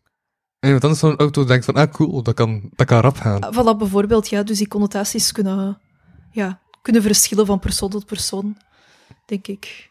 Ja, ik had over een auto, ik hoorde een, een, een, een, ik ben nu aan het twijfelen. Ik hoorde een alarm, maar ik ben nu aan het twijfelen dat het politie of een ambulance was. Is er hetzelfde tussen het geluid van een politie en een ambulancewagen? Is er wat, sorry? Is verschil tussen het geluid van een politiewagen en een ambulancewagen. Eh Want het maakt altijd zo tu tu tu. Nee, dat is echt totaal verkeerd. Het maakt altijd zo tu tu tu tu. Nee, ik kan het echt niet nadoen. Maar dan maakt er wel twee zo naar mij, of is er Ehm, zo'n verschil in? Ik denk wel dat daar een verschil tussen is, ja. Omdat Ja. als je aan het rijden bent, omdat je moet weten van, er komt een ambulance of politiewagen aan. En dan moet je weten of je aan de... Nee, maar we moeten sowieso voor alle twee aan de kant gaan. Dus waarom zou dat dan verschillend geluid voor maken? Eh, ja, geen idee. Ehm, dat kun je vast op Google vinden, maar Ja. Maar dus het is wel een verschillend geluid, denk je. ja, ja. Wel, dat heb ik al gemerkt. Dat, ja, het is Ja? zeker een verschillend geluid, dat heb ik al, Maar al een wel mug gemerkt. Dus. En een heeft wel hetzelfde geluid. Eh, dat, dat weet ik niet. Ja. Ja, dat weet ik niet. Maar ik ga terug naar het absurde gaan. Maar ik heb gemerkt dat je, dat je niet op je gemak zit als ik naar die eh, Goh, ja, ik- dat is gewoon zo... Ja, ik vind dat gewoon zo minder interessant of zo. Ja? Of, of ik weet dan niet zo goed van, ja, Hm? wat moet ik hierover zeggen of zo. Maar dat is, misschien mijn- maar dat is waarschijnlijk mijn comedy-reflex. Als, Ja. wel, maar ik ben natuurlijk helemaal Aha, niet in de comedy... dus- ja, dus daarmee. ja, Dat, ik- ja, dat ik ook begrijp van, ik ga best niet te veel naar die comedy-reflex overschakelen van, ah, ik ga dingen in vraag stellen. want ik dacht Die ook meer dat dit een in interview was. Dus ermee dat, dat is ook meer wat ik gewend ben. Nee, het is dus- een podcast. Oh ja, maar een podcast-interview, ja. Nee, ik interview niet. Ah ja, oké. ja. Wel, Dat- maar dat, dat is wat ik dacht, omdat ik normaal gewoon, dat ik normaal gewoon interviews doe. Dus. Ah, nee, nee, ik dacht dat dat duidelijk was. Van, ah, ik vraag, vraag voor een podcast. En Ah ja, maar ik heb dan- ook al in podcasts interviews Ja? gedaan, dus ik dacht ja. gewoon dat het zo was. Maar als ik, ik, ik, stuur een van een podcast, dan gaat hij wel opzoeken wat, wat hoe, hoe dat die podcast Ik heb, ik heb in echt een heel, ja, ik heb echt een En heel zo- drukke periode gehad, dus ik heb ook niet zoveel tijd gehad om Ja. dat... eh, ja. Maar ja, dat is ook niet... Mhm. Inderdaad, dat is een andere traditie. Like, ik, heb heel, ja, ik heb zo helemaal niks met zo de comedy-wereld of zo, dus dat is zo niet mijn vibe of zo. Alleen, Ja. dat is zo niet waar ik mee bezig ben of waar ik echt goed in ben. Of, ehm, Uh-huh. Dus ja, op die manier. Dus zo... Over poëzie spreken en zo is allemaal goed, maar ik, ja, ik weet niet, het is zo... Oké, ja, whatever. Nee, nee, nee, nee, maar, maar, maar, nee, maar het is goed dat, dat we toch op elkaar afgestemd zijn, Ja, dat we voilà, weten van, ja. dit is het gegeven, eh, en ik kan het ook niet uitbiepen, dus voilà, dat is zo, Oké. Ja. ja, nee, nee, Ja, dat, dat, dat mag er ook dat in zitten, authentic- dat, dat brengt authenticiteit in het gesprek. voilà, dat zoekende, ja. Ja, ja. Nee, dat is oké, maar ik ga mijn comedy-reflex proberen in de mate van het mogelijke uit te Maar nee, nee, maar doe, doe wat je wilt, hè. Maar... Hm? Nee, ik spring wel rap in die reflex en ja, met, met, met comedians is dat direct van, ah ja, ja, ja maar, maar ik maak ook, ja, als, uh, Ah ja, want meestal interviewt nu- je andere comedians dan. Of... ik interview niet, dus daar maak ik Ja, nee, ja, sorry, ja. Je, je praat met comedians dan. Ja. Waarom was je nu praat tussen aanhalingstekens aan het doen? Ah, of, ja, oké, je praat met comedians. Nee, nee, niet per se, maar meestal zijn het wel grappige mensen gewoon in Ah het ja, oké, algemeen. ja. Ja. Maar wij, ja. Ja. Maar misschien ben je niet grappig, maar dat is weer zo... Dat is weer zo... Nee, want dat klinkt zo Ik ben- beledigend. Maar ik ben wel... Ik, ja, nu klinkt dat zo... Nee, ik ben wel grappig, denk ik, maar zoals ik met mijn vrienden ben of zo. Maar like, nu, dit is zo'n rare context of zo, dus dat... Ja. Ja. En Ah, ja, ik ken, U, ik ken u ook niet. En, Ja? allee, dus dat is automatisch al zo wat... Allee, snap je? Dat is zo'n professionele context en dan... Allee, dat is niet het moment waarop ik zo echt grappig ben of zo, denk ik. Ja, Ah. omdat je nu te veel zit op... eh, ben ik juist aan het antwoorden op de vragen? Of? Nee, ja, gewoon dat... Ja, dat is gewoon een andere context voor mij. Dat, ja. Oké, nee, maar dat is... ja. Maar ik weet wel gewoon in het vervolg, als ik mensen vraag, dat ik duidelijker moet zijn over wat dat concept is. Want ik vraag gewoon Ja, van, ah, zijn om ja. te gasten zijn in de podcast? Misschien is dat een, een te simpele vraag om te stellen. Maar wel, ik ga er gewoon meestal vanuit ja, Ja? Dat, dat het gewoon een interview is, omdat dat eigenlijk gewoon... Dat ik tot nu toe alleen nog maar voor interviews ehm, ben gevraagd. Dus op Mhm. die manier, ja. Ja, en ik denk dan van, er zijn al meer dan genoeg interviews in de wereld. Ah, ik ja, interview ja. geen mensen. Want mensen worden al zodanig veel geïnterviewd. Ah ja, oké, op die manier. Ja, Ja, oké. ja. dan spreek ik liever met mensen zo wat, ja, zo wat... Je kunt de podcast ergens vergelijken als we het zouden moeten... eh, met human interest of zo. Ah, als ja, we toch oké, met ja. interviewtechniek zouden moeten vergelijken, dat is meer human interest. Want dat is zo... En ik Gent Brugge van Joris Hessels, het is- die sprak ook met mensen, maar dat is ook zo Ah, een ken set van de mensen maar- en zo wat, wat spreken met de mensen en zo. Ja, Ah ja, oké, ja, ja, op Ja. die manier. Ja. Ah ja, oké. Ça va, maar Nee, dat is... eh, ja. ja. omdat ik nu ook het gevoel heb dat ik me vragen stel, vragen stel, vragen stel. Ah ja, ja, oké. Oké, wel, dat is een misverstand, maar we maken er het beste van. Hè. Dus, Nee, oké, va, nee, maar dat is, ja, dat is goed. Dat is nu gewoon even reset in mijn hoofd van, ah, stel vragen. ja, nee, maar ja, dat, dat, moet ook, ja, dat moet ook niet natuurlijk. Hè. Als je, kunt ook gewoon zien wat er... eh, Maar ik ben zelf ook niet zo... Ja, ik ben vrij timide, dus ik ben ook niet zo mega goed in improviseren of zo, dat soort dingen. Mhm. Dus daarmee dat ook... Dat is zo, denk ik, het format dan... Ja, voor mij ook wel moeilijk is of zo, omdat ik... Ja, sowieso vrij introvert ben. Dus ik ben zo niet de persoon die zo mega hard gaat zitten zeveren of... of ehm, ja, snap je? Ja. Ja, ja, ja. Nee, nee, ik snap, nee, ik snap het. Ja, gevoelige dichter, hè, dus... ja. Maar, ja. En, ja. Nee, maar... Ja, ik nu gewoon even zelf zo wat... De, mijn aanpak Ja, ja, ja. ja. wat, wat resetten naar de aanpak dat jij had verwacht of zo. En zo wat een middenweg zoeken. Ik weet dat ik dit stukje wel ga uitdiepen achteraf. Dus dat mensen nu gewoon een heid gaan horen tijdens deze discussie die we nu aan het voeren zijn. Eh, want dat is het eh, geluid dat bij McBeep. Ik wil ook zo de schreeuwende heid als sluiten met McBeep. Maar dat volledig Ah, ja. terzijde. Eh, en dan moest ik ook even duiden. Want ik heb nog nooit geluisterd naar een podcastaflevering. Dus dan Nog nooit naar een volledige moet, ik, dus. moet ik dingen duiden en zo. Ja. Nee, maar en, en de stukken dat je toch hoort, had- ik dan ook gehoord dat dat meer gesprekachtig was? Eh, ja, ik, ik weet niet. Ja, ik heb er niet bij stilgestaan. Eh, ja. Ben maar nee, omdat, omdat ik ook zelf gewoon aan het denken ben van hoe ik in het vervolg beter mijn podcast communiceren naar mensen toe. Ja, het is misschien wel handig als je gewoon er even dan bij zet wat, zo, wat, het, wat de bedoeling is. Of wat, Ja, ja, want mensen hebben natuurlijk ook niet altijd, denk ik, tijd om zelf heel veel research te doen of zo op voorhand. Mhm. Ehm, oh ja, is gewoon qua, qua tip of zo. Maar nee. dat eh, denk ik altijd wel goed is om zo duidelijk mogelijk te zijn, waarschijnlijk. Uh-huh. Ja, ja, ik ga, er- ja, ik ga er misschien soms te veel van uit. Ah, ik heb al die gasten nog gehad. De podcast is ondertussen wel al een begrip dat mensen kennen, maar dat is totaal niet waar natuurlijk. Ik, Dus- lu- ik luister ook helemaal bijna nooit naar podcasts. Dus ik, het is ook een medium dat mij niet, ja, waar ik niet zo bekend mee ben of zo. Ja, Dus. Nee, oké. Ehm, dan ga ik nu terug een vraag stellen. Ik had een paar dingen genoteerd, want ik moet kijken, dus mijn notities wat ik nog had genoteerd.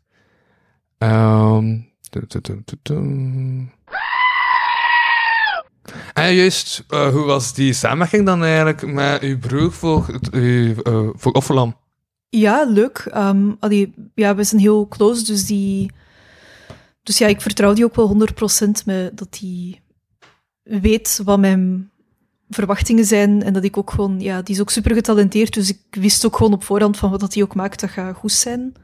Ehm, dus ja, dat was een, een heel, ja, heel makkelijke samenwerking, eigenlijk gewoon heel organisch. Dus het zou moeilijker zijn om samen te werken met iemand die ik minder goed ken, denk ik, of zo. Of die mijn Mhm. werk minder goed kent. Dus Ja, ik was eigenlijk meteen blij met de eerste versie van de tekeningen dat hij gemaakt had. Dus, maar, hoe- maar hoe, hoe, hoe ging die samenwerking dan een keer zijn werk? Eh, ik heb de gedichten geschreven en dan heeft hij daar tekeningen bij gemaakt. Ja. Ja. Maar dan wel met, maar niet met feedback onderling, of? Dat was gewoon elk zijn eigen ding, volledige vrijheid Ja, en ja, ja, dus wel de, ja, de tekeningen dan gebaseerd op de, op de gedichten eigenlijk. Ja. Ja, dus de dichten waren eerst. De gedichten waren eerst, ja, ja. Dus het is niet dat het samen tot stand is gekomen of zo, dan niet. Uh-huh. Ja, en dan sommige tekeningen eh, niet altijd direct duidelijk was het... Wat dat, wat- ja, natuurlijk, eh, de meeste tekeningen waren een lam, dus dat was dan wel duidelijk, maar niet altijd duidelijk waren van wat dat de link was met de tekst of zo. Ah ja. Ja, het is natuurlijk ook leuker als het zo niet super één op één Als het zo niet een plaatje bij een praatje is of Ja. zo, snap je? Als het zo niet mega één op één is. Um, again, open voor interpretatie. Like, ik vond ja, mijn broer die dan zijn eigen interpretatie van die gedichten natuurlijk kan maken en Mhm. daar dat dan eh, weergeven in een tekening. Dus, Ja. Ja. En dat was dan ook ja, direct de eerste tekeningen die hij hem stuurde, waren dan ook de definitieve tekeningen. Eh, Of- ja, ongeveer, ja, ja. Ongeveer. Maar ja, ik ken ze, ja, Ja? Dat, dat zou je dan eigenlijk aan mijn broer moeten vertellen. Ik weet niet in hoeverre dat hij dan nog daar nog kleine veranderingen aan heeft Ah ja, aangebracht of manier. zo. Of, ja, Maar dat- rode lijnen waren in de grote lijnen wel, ja. Ja, gezet. ja. Ja, ja, ja, ja. Ik vond dat ook ja, een, coole, een coole stijl of zo van tekeningen. Want met die lijnen en zo dat veel terugkeren. Eh, Eh, ja, ja, inderdaad. Ja, Nice. Die is al lang bezig met tekenen? eh, met tekenen? Of ja dat die heeft animatiefilm gestudeerd. Ja, en dat was, maar was, was er nu het eerste publicatie? Of pu- publiceert hij eigenlijk ook veel van zijn tekeningen? Die heeft al wel een paar zines gemaakt, maar die maakt dus vooral films eigenlijk. Ja, Oké. Tekenfilms al. Ja, ja. Ja, tekenfilms klinkt echt zo denigrerend in mijn hoofd.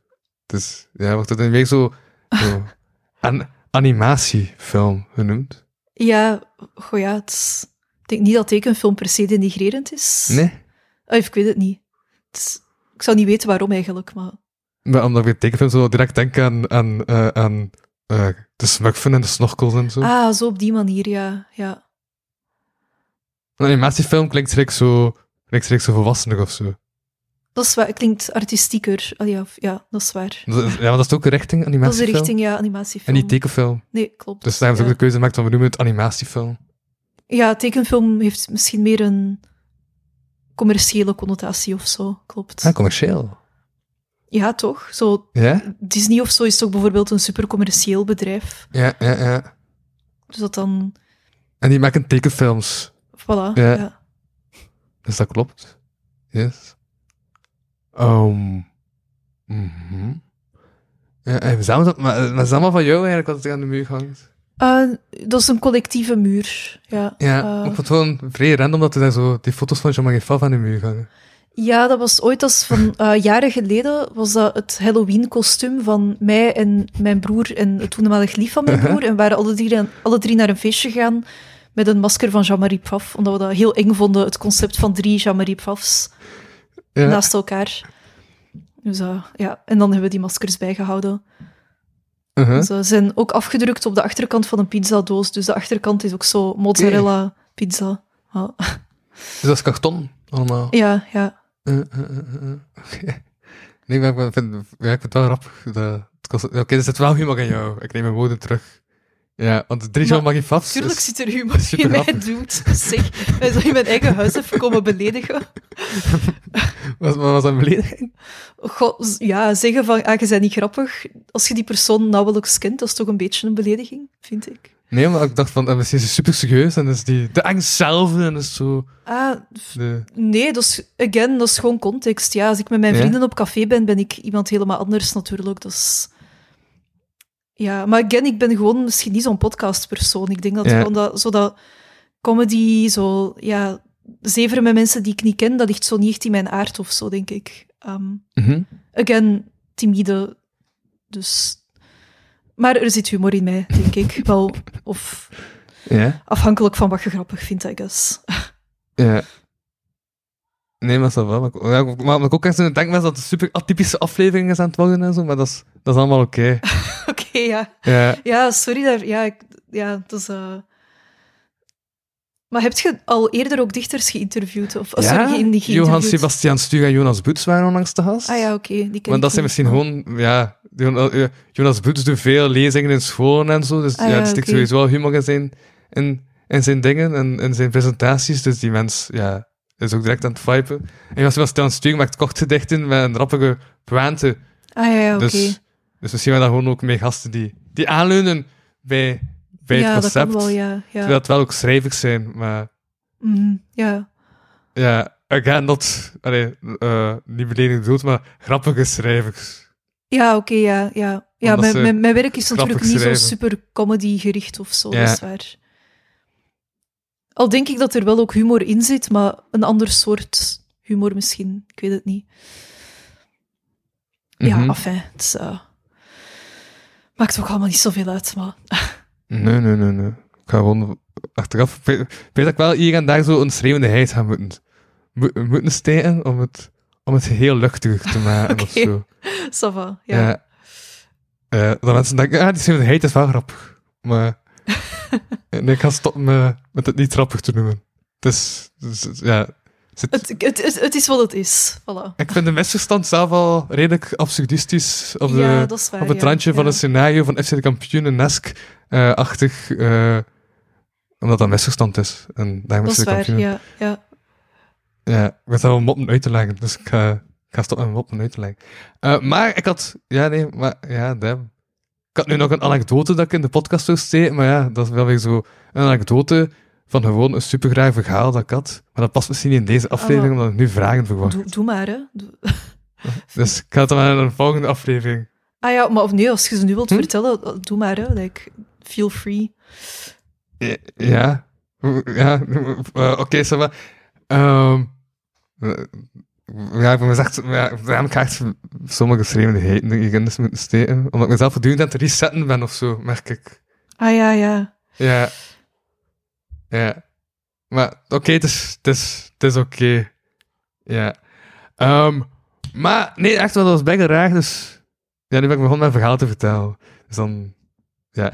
Ehm, en dan breekt mij gerust als ze denkt, ah ja, dan, dan, dan heb ik ook meegemaakt. Dat zo over optredens en zo, en het is Mhm. een redelijk vreemd verhaal. Ehm, dus dat is zo donderdag, ehm, zo een, een comedy en poetry open mic aangekondigd. En ik dacht, cool, ik ga wel gaan optreden, ik ga wel zien. Maar dat is dus, eh, Jan Bart, dat is, iemand- ja, dat is een comedian die zo aankondigt van, ah, dan is het die open mic, wie, wie heeft er zin om te optreden? Dus een paar mensen op geantwoord, we wisten van, het is dan en dat uur. Jan Bart had niet echt iets laten weten, maar we wisten wel, het is dan en dat uur. Dus we gaan er naartoe.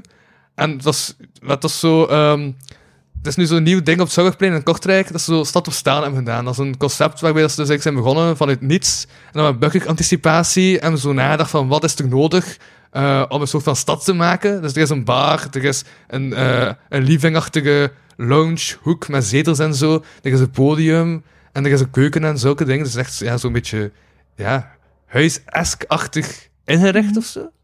Ehm, dan kwam ik toen met het idee van, ah, cool, het is een open mic, dat gaat wel savant georganiseerd zijn. Ik kwam daar toe en het eerste wat ik dacht was, ik ben hier voor een anekdote, want ik dacht op dat moment al van, meer gaat in deze avond niet in zitten.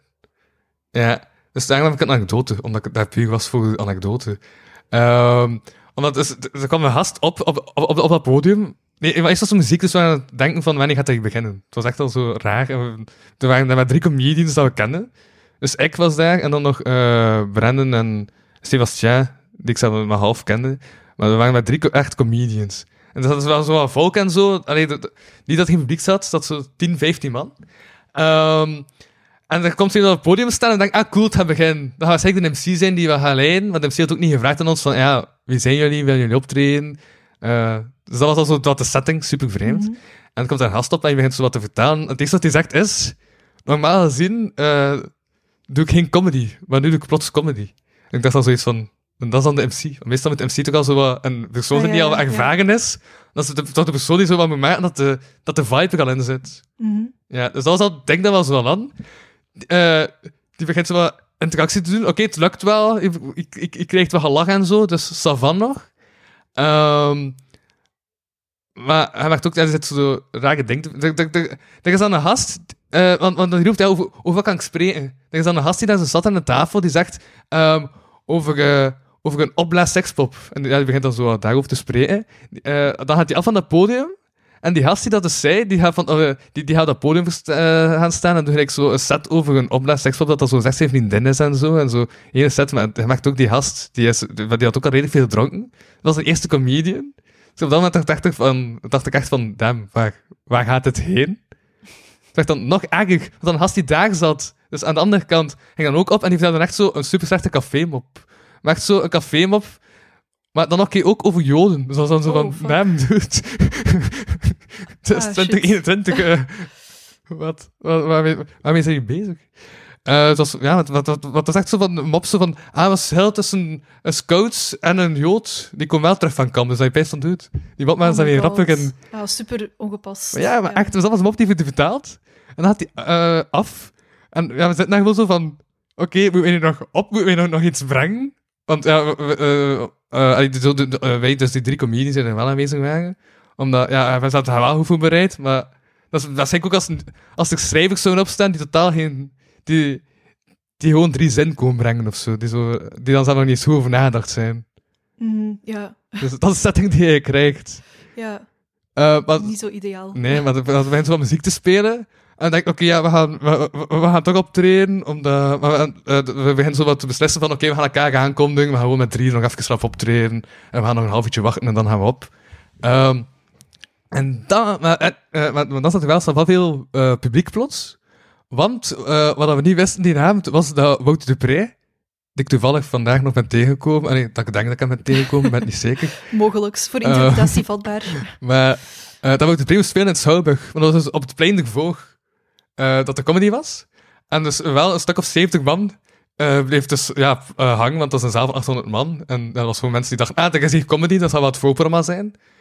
Eh, ja. En dan hebben we dus toch nog opgetreden, was het nog Sava doenbaar. En dus ik denk ook dat ik toen het voorprogramma... Ja, op zich, de mensen moeten eh gaan zeker gedacht hebben dat het voorprogramma waren van Wouter de Pre. ja. Dus kan ik nu op mijn, ehm en mijn, ehm hoe noem je dat? Uw, CV? uw cv zetten dat het voorprogramma van Wouter de Pre was? Ah ja, goh. Omdat letterlijk 15 minuten voordat Wouter de Pre speelt, op nog geen 5 meter op een professioneel podium, met mics en al, staat te spelen. Ja, je kunt dat doen. Ja. Wat is de kans dat hij daarachter gaat komen ook natuurlijk, dat je dat op je cv hebt gezet. Dus, Dat is nu zo'n vast informatietekstje, voorprogramma van Wouter de Pre. Dat wat? Dat is een vast informatietekstje, voorprogramma van Wouter de Pre. Ja, om dat als je bio te nemen altijd, ja. Maar natuurlijk, als hij dat dan een keer ziet of tegenkomt, en dan heeft hij zoiets van, oké, ik ken die gast niet, dan is dat wel wat awkward natuurlijk, maar... Ja, maar dan kan je zeggen, het was, het was maar om te lachen. Ja, dat is ook En waar. het is comedy, dus dat is dan meer voor interpretatie vatbaar. Ja, Maar als hij het niet grappig vindt, dan... Zijn er, zijn er meerdere Wouter de Pre's in Vlaanderen? Dan kun je zeggen, ik was het voorprogramma van een andere Wouter de Pre. eh, Dat is nogal een generalistische naam, hè, toch? Wouter. Ja, er- ik kan me voorstellen dat er, wel, dat er wel meerdere zijn, ja. ja. Voilà. Voilà. Dus ik kan altijd doen of je gewoon het voorprogramma was van een andere Wouter De de, minder, minder bekende Wouter de Pre. Dus ja, misschien die dat je daarnet hebt zien lopen, hier in de straat. ja. Zo zijn, eh, zijn minder bekende tweelingbroer, uh-huh. die dezelfde voornaam heeft. Wat niet Ja. logisch is, maar... Nee, maar ik weet ook zijn naam niet. hè. Het kan zijn dat dat, dat wel de, eh, de Pre was. Ja, maar, maar, want die man die ik dus, daar juist heb gezien, was dikker dan de Pre. Ik heb de Ah, ja, maar donderdag gezien Ah, ja. en die was dikker. Ja, dacht ik. Maar natuurlijk, als, je- ik zat zelf op balkon 2. Dus vanop balkon 2 ziet iedereen er waarschijnlijk magerder uit. Ah ja, perspectief kan ook natuurlijk wel... Ja, Ja, ook omdat als ze aan de zijkant staat of vooraan zegt, dat staat ook al heel veel. Hè. Mhm, ja dat is waar. Ik heb het langs de voorkant gezien en ook langs de zijkant gezien. Dus het kan zijn dat dat, dat, dat wel zo is. Ja, al gaat het ook ge- geen dramatisch verschil maken natuurlijk. Hè. Iemand die mager is, gaat niet plots keidik lijken in zijn aanzicht, hè, denk ik. Nee, nee. Maar je hebt wel toch mensen, en dat vind ik super graag, dat zo niet eh, dat ze wel rap verdikken qua, qua maag en zo, maar niet in het gezicht. Ja, klopt, ja. ja. dat is toch graag? Het hangt af van persoon tot persoon waar dat, u, waar dat gewicht erbij komt, hè, denk ik. Maar, komt, maar het recht komt het altijd bij in uw, in uw buik, of niet? Nee, niet bij iedereen. Nee. nee je hebt ook mensen die... Ja, je hebt bijvoorbeeld mensen die makkelijker in hun, in hun, in hun billen zwaarder worden of zo. Of ik denk dat dat, dat dat echt afhangt van je genen. Zo waar dat je verdikt. Ja. Je hebt mensen die gelijkmatig bijkomen, bij wie heel hun lichaam gewoon proportioneel. En dan heb je mensen die voor de rest like, vrij mager blijven, maar dat enkel hun buik dikker wordt. Of... Dus dat is toch een verschil, denk ik. Ja, ja. Ja. Ik heb er nog nooit op, echt op gelet. Dus ik vind dat wel interessant. Ja. Ja. Nee, ja, ik vind dat... Ja. Ik was even van het denken van damn. Ja. Er gaat een hele nieuwe wereld over mij open van hoe dat mensen kunnen verdikken. Ehm, maar dat, wat dus dat verhaal was, ik dat nog niet echt gedaan. Oké. Want ik dacht van, oké, ik ga nog naar eh Wouter P. gaan kijken, want ja, dan ook misschien toch nog goede comedy gezien die avond. Ehm, dus ik ga dan naar binnen, maar ik had een nieuwe gsm sinds zaterdag. Dus eerst wat ze zeggen natuurlijk, is van, ja, kun je COVID-safe tonen? Maar kan dus die COVID-safe niet, eh, ja, nog, nog niet staan. Dus ik ben dan helemaal naar huis gelopen, eh, mijn KBC-app geïnstalleerd, dan die KBC-app en mijn It's Me-app eh, gebruikt, omdat ik mijn eh, code kwijt ben van een tijdskaart. Ehm, dan die It's Me-app met die COVID-safe-app gelinkt. Ehm, dan teruggelopen naar het Schouwburg, dan naartoe gekomen. Ehm, en dan vroegen ze mij terug iets, dat ik dacht van, damn, dat was, dat, dat, dat, dat, was een heel probleem, want dan vroegen ze of, ik, of dat kon betalen. Maar ik had dus net mijn KBC-app geïnstalleerd, en de KBC-kaart zat nog in de KBC-kaartlezer. Ah, ja, ja. Ah, fuck. Maar gelukkig dan zoiets van, ja... Ik, eh, eh, ze kenden mij daar, ik had er een paar keer opgetreden en zo, dus dat was oké. Dus ze hebben mij dan toch binnen gelaten, zo van, ja, ga maar naar binnen. Ze hebben mij wel geen ticket kunnen geven, maar ik had niet betaald. Dus ik dan naar binnen, moest dan de volgende dag komen betalen. Ehm ik denk, oké, ça va. Ehm, uiteindelijk die show is gedaan. Ehm, en ik wist, ik heb ook de nog gezien. Maar de Bree stond dan buiten met uh, zo uh, een stand met t-shirts en boeken, want die schrijft ook blijkbaar boeken. Ehm, dat is ook een schrijver. Ja, dat is een humoristische schrijver. Mhm, Ja. Ja. Ehm maar dat ik niets gezegd wil hebben of zo. Het is oké, het is oké. Eh, maar dus ik dacht, oké, cool, ik ga dan nog een t-shirt, eh, een, een t-shirt en een boek kopen. Ehm, dus ik, de- maar ik dacht van, ja, mijn KBC-kaart zat nog altijd in de, in de KBC-kaartlezer. Dus ik fiets naar, de KB, eh, naar, naar, naar, huis, eh, neem mijn KBC-kaart, eh, fiets terug. Ehm, maar dat is meer dan drie straten en dat is een uh, fietsafstand. Mhm. Ehm, en, eh, dus ik ga de haten afhalen, maar ik denk, ja, waarschijnlijk is het met cash, want ja, als de comedian buiten staat, is dat meestal met cash.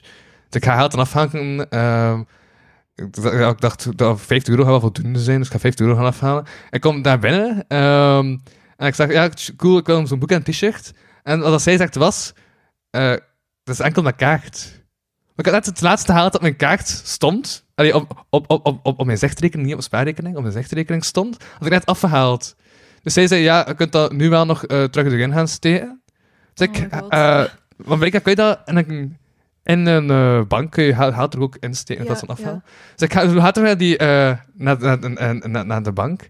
Ik probeer die deur open maar die deur was al slot, oh, toe. Dus waarschijnlijk was net de ene kwartier dat zo de bank nog open was. Had ik net haalt gaan afhalen.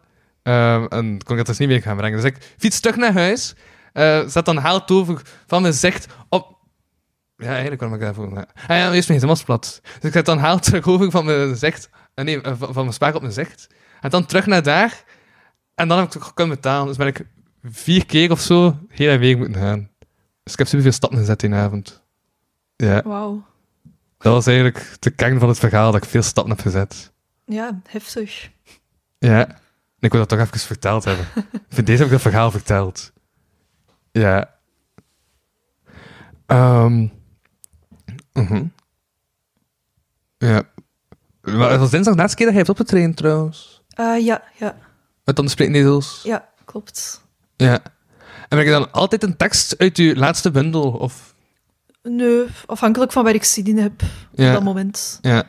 Test jij soms nieuwe teksten uit? Of zijn dat toch altijd gepubliceerde teksten die. Eh, nee, ik heb toen eh, dinsdag ook een paar teksten ge- gelezen die nog niet gepubliceerd waren. Ja. Dus afhankelijk, ja, hangt echt af van het moment van waar ik zin in heb. Of, ja. Ja, ja.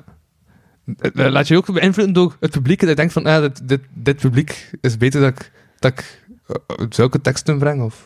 Soms, maar Ja, ik weet niet, som- ja, dan- soms, soms doe ik ook gewoon waar ik goesting in heb. Maar ik heb ook al wel gedacht van, hm, voor dit publiek ga ik misschien die tekst niet brengen, want dat gaat misschien een beetje raar zijn of zo. ja, ja, Dus Oké. again, dat hangt echt af van mijn, van mijn moed op dat moment eigenlijk. ja, dat, was- ja dat, dat, dat was eigenlijk een vraag dat ik, dat ik het antwoord op had, eh, had geanticipeerd, maar dat ik dan toch dacht van, dat je dat je er niet echt op ging letten, omdat ik dat niet echt doe. Maar, maar comedy dan weer wel, omdat comedy, ja, sowieso wel...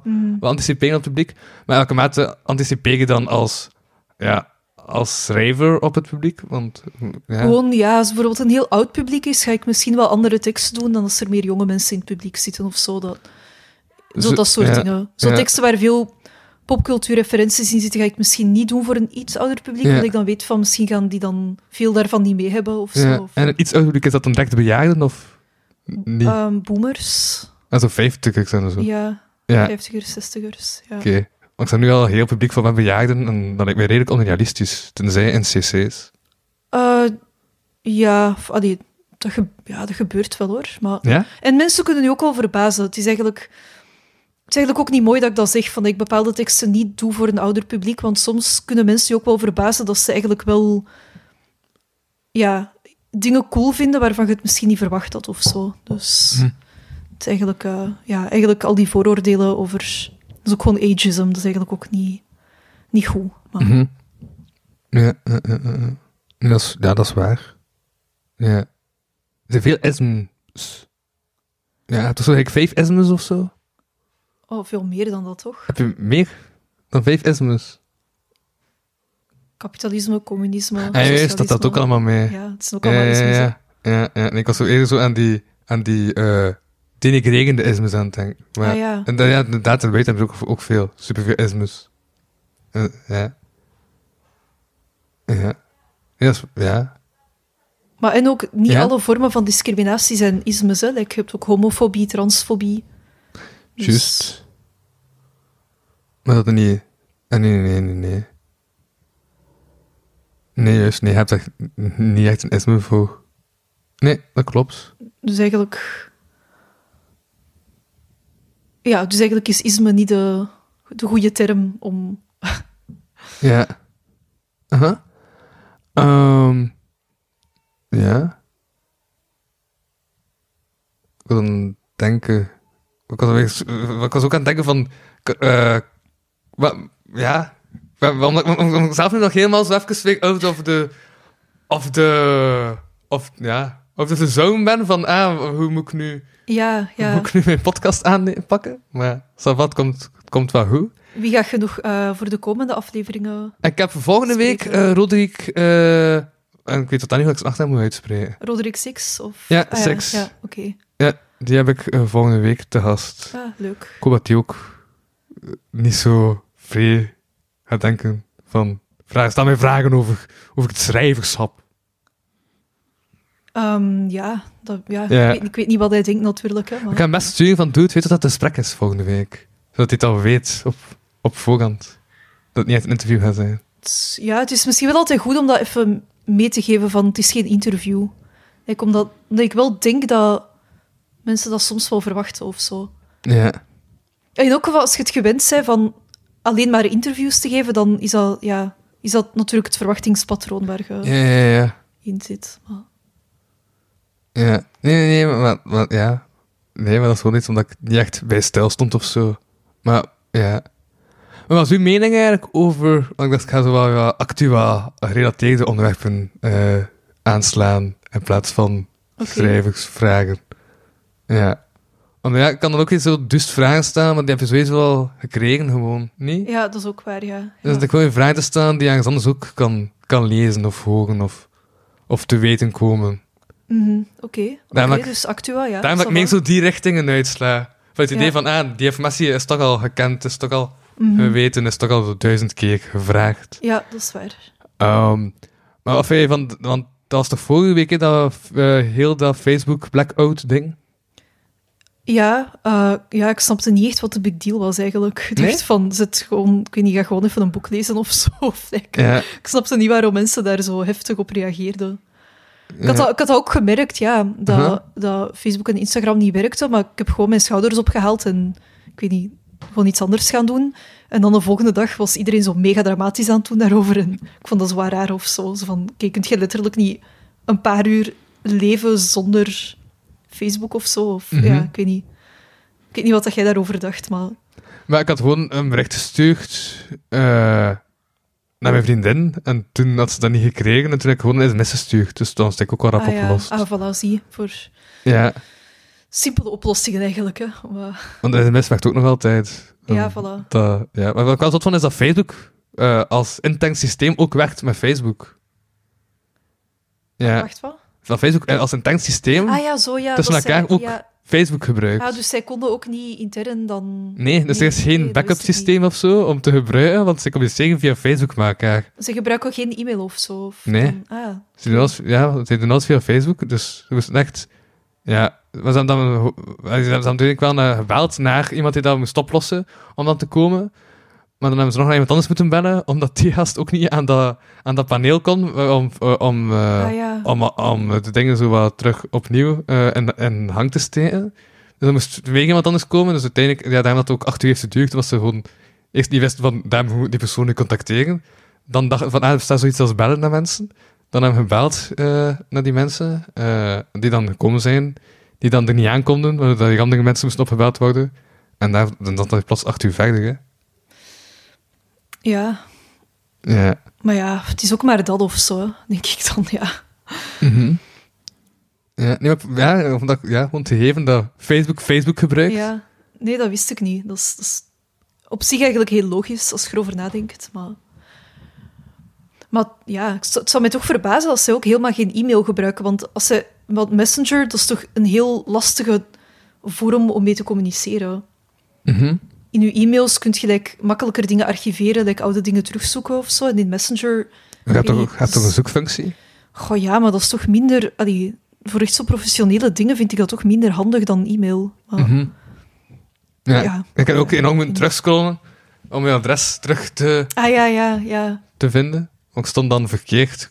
Ja, zo één huisnummer verder. Ah, oei, ja. En de straat loopt ook niet gelijk of zo. Je had al aangebeld of... Nee, maar die man stond buiten. En ik dacht, Ah, dat gaat daar wel zijn. Dus ik zeg, vastberaden, ik ben hier voor Dominique de Groen. En hij zei, wie? Ja, uw buren kennen u niet goed, blijkbaar. Viel mij, Nee. viel mij op. Is die niet zo'n buurt dat je zo... Dat, dat uit de buurt spreekt of zo? Eh, nee, allee, ik weet niet. Misschien voor andere mensen wel, maar eh, Ja. ik ken mijn buren niet zo goed, nee. nee. Nee. En dat is ook iets dat je niet nodig hebt of zo. Niet specifiek, nee. nee. Ik denk ook niet dat ik heel veel gemeenschappelijk heb met mijn buren, dus... Maar je denkt dat of weet dat? Ik heb die indruk, maar...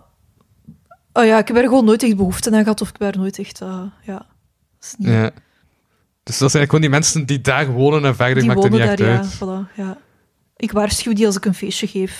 ik zeg hallo als ik u tegenkom in de straat, maar Ja. Heb je vaak één keer per jaar of zo, als ik jarig ben. Ja.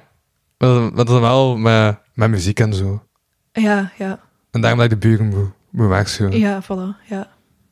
Ja. Ja, want de buren aan de andere kant hebben kindjes en zo, dus dat is dan wel Ah, ja. allee, sympathiek van dat even te laten weten. Hè.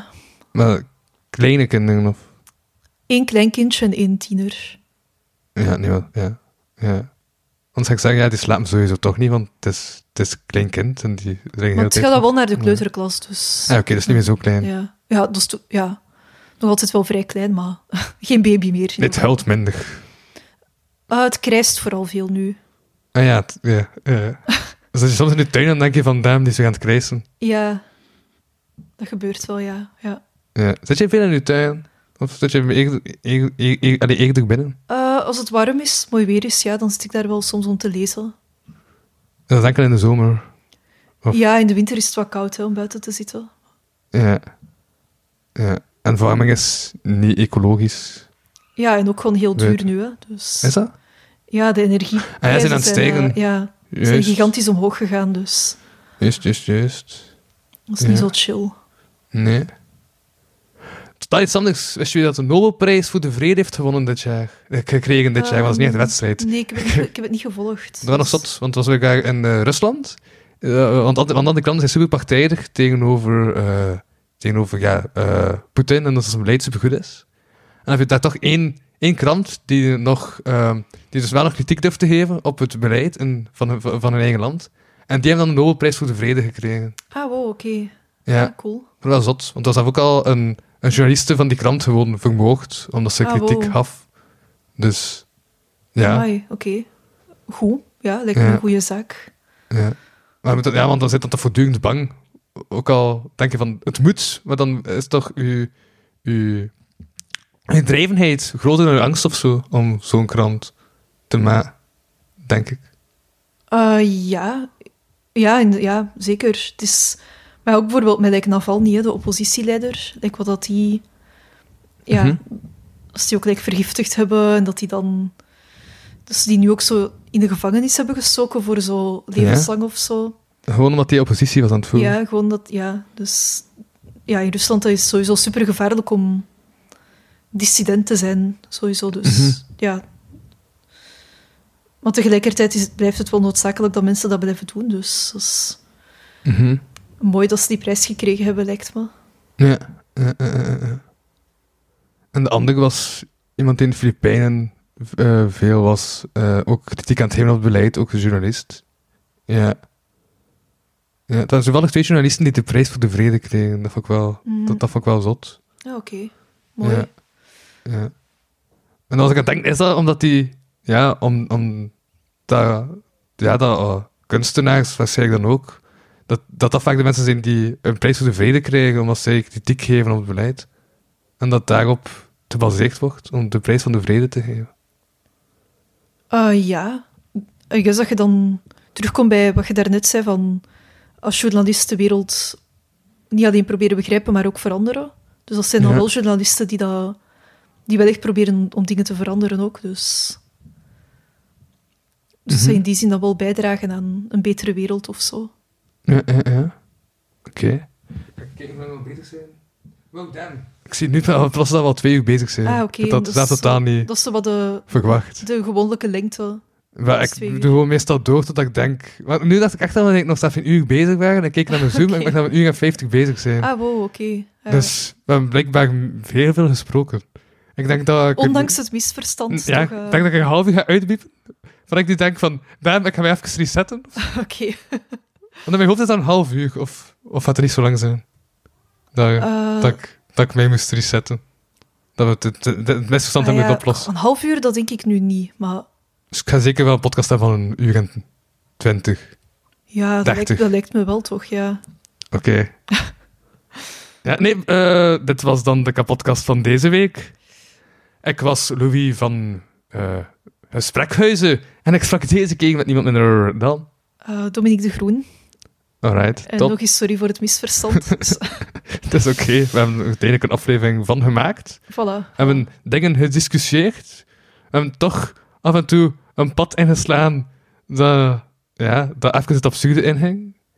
True. Ehm, en uiteindelijk hebben we toch bijna twee uur gevuld. Op een of andere manier die ik zelf niet meer weet hoe dat we zo ver zijn geraakt. Tegen alle verwachtingen in. Dus, alright, bedankt. Graag gedaan. Yo, salut.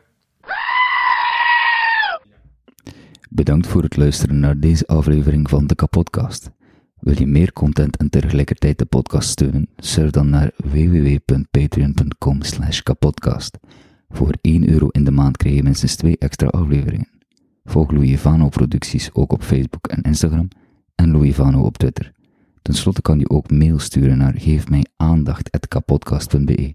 Die leest Louis dan de volgende keer voor. Tot volgende week.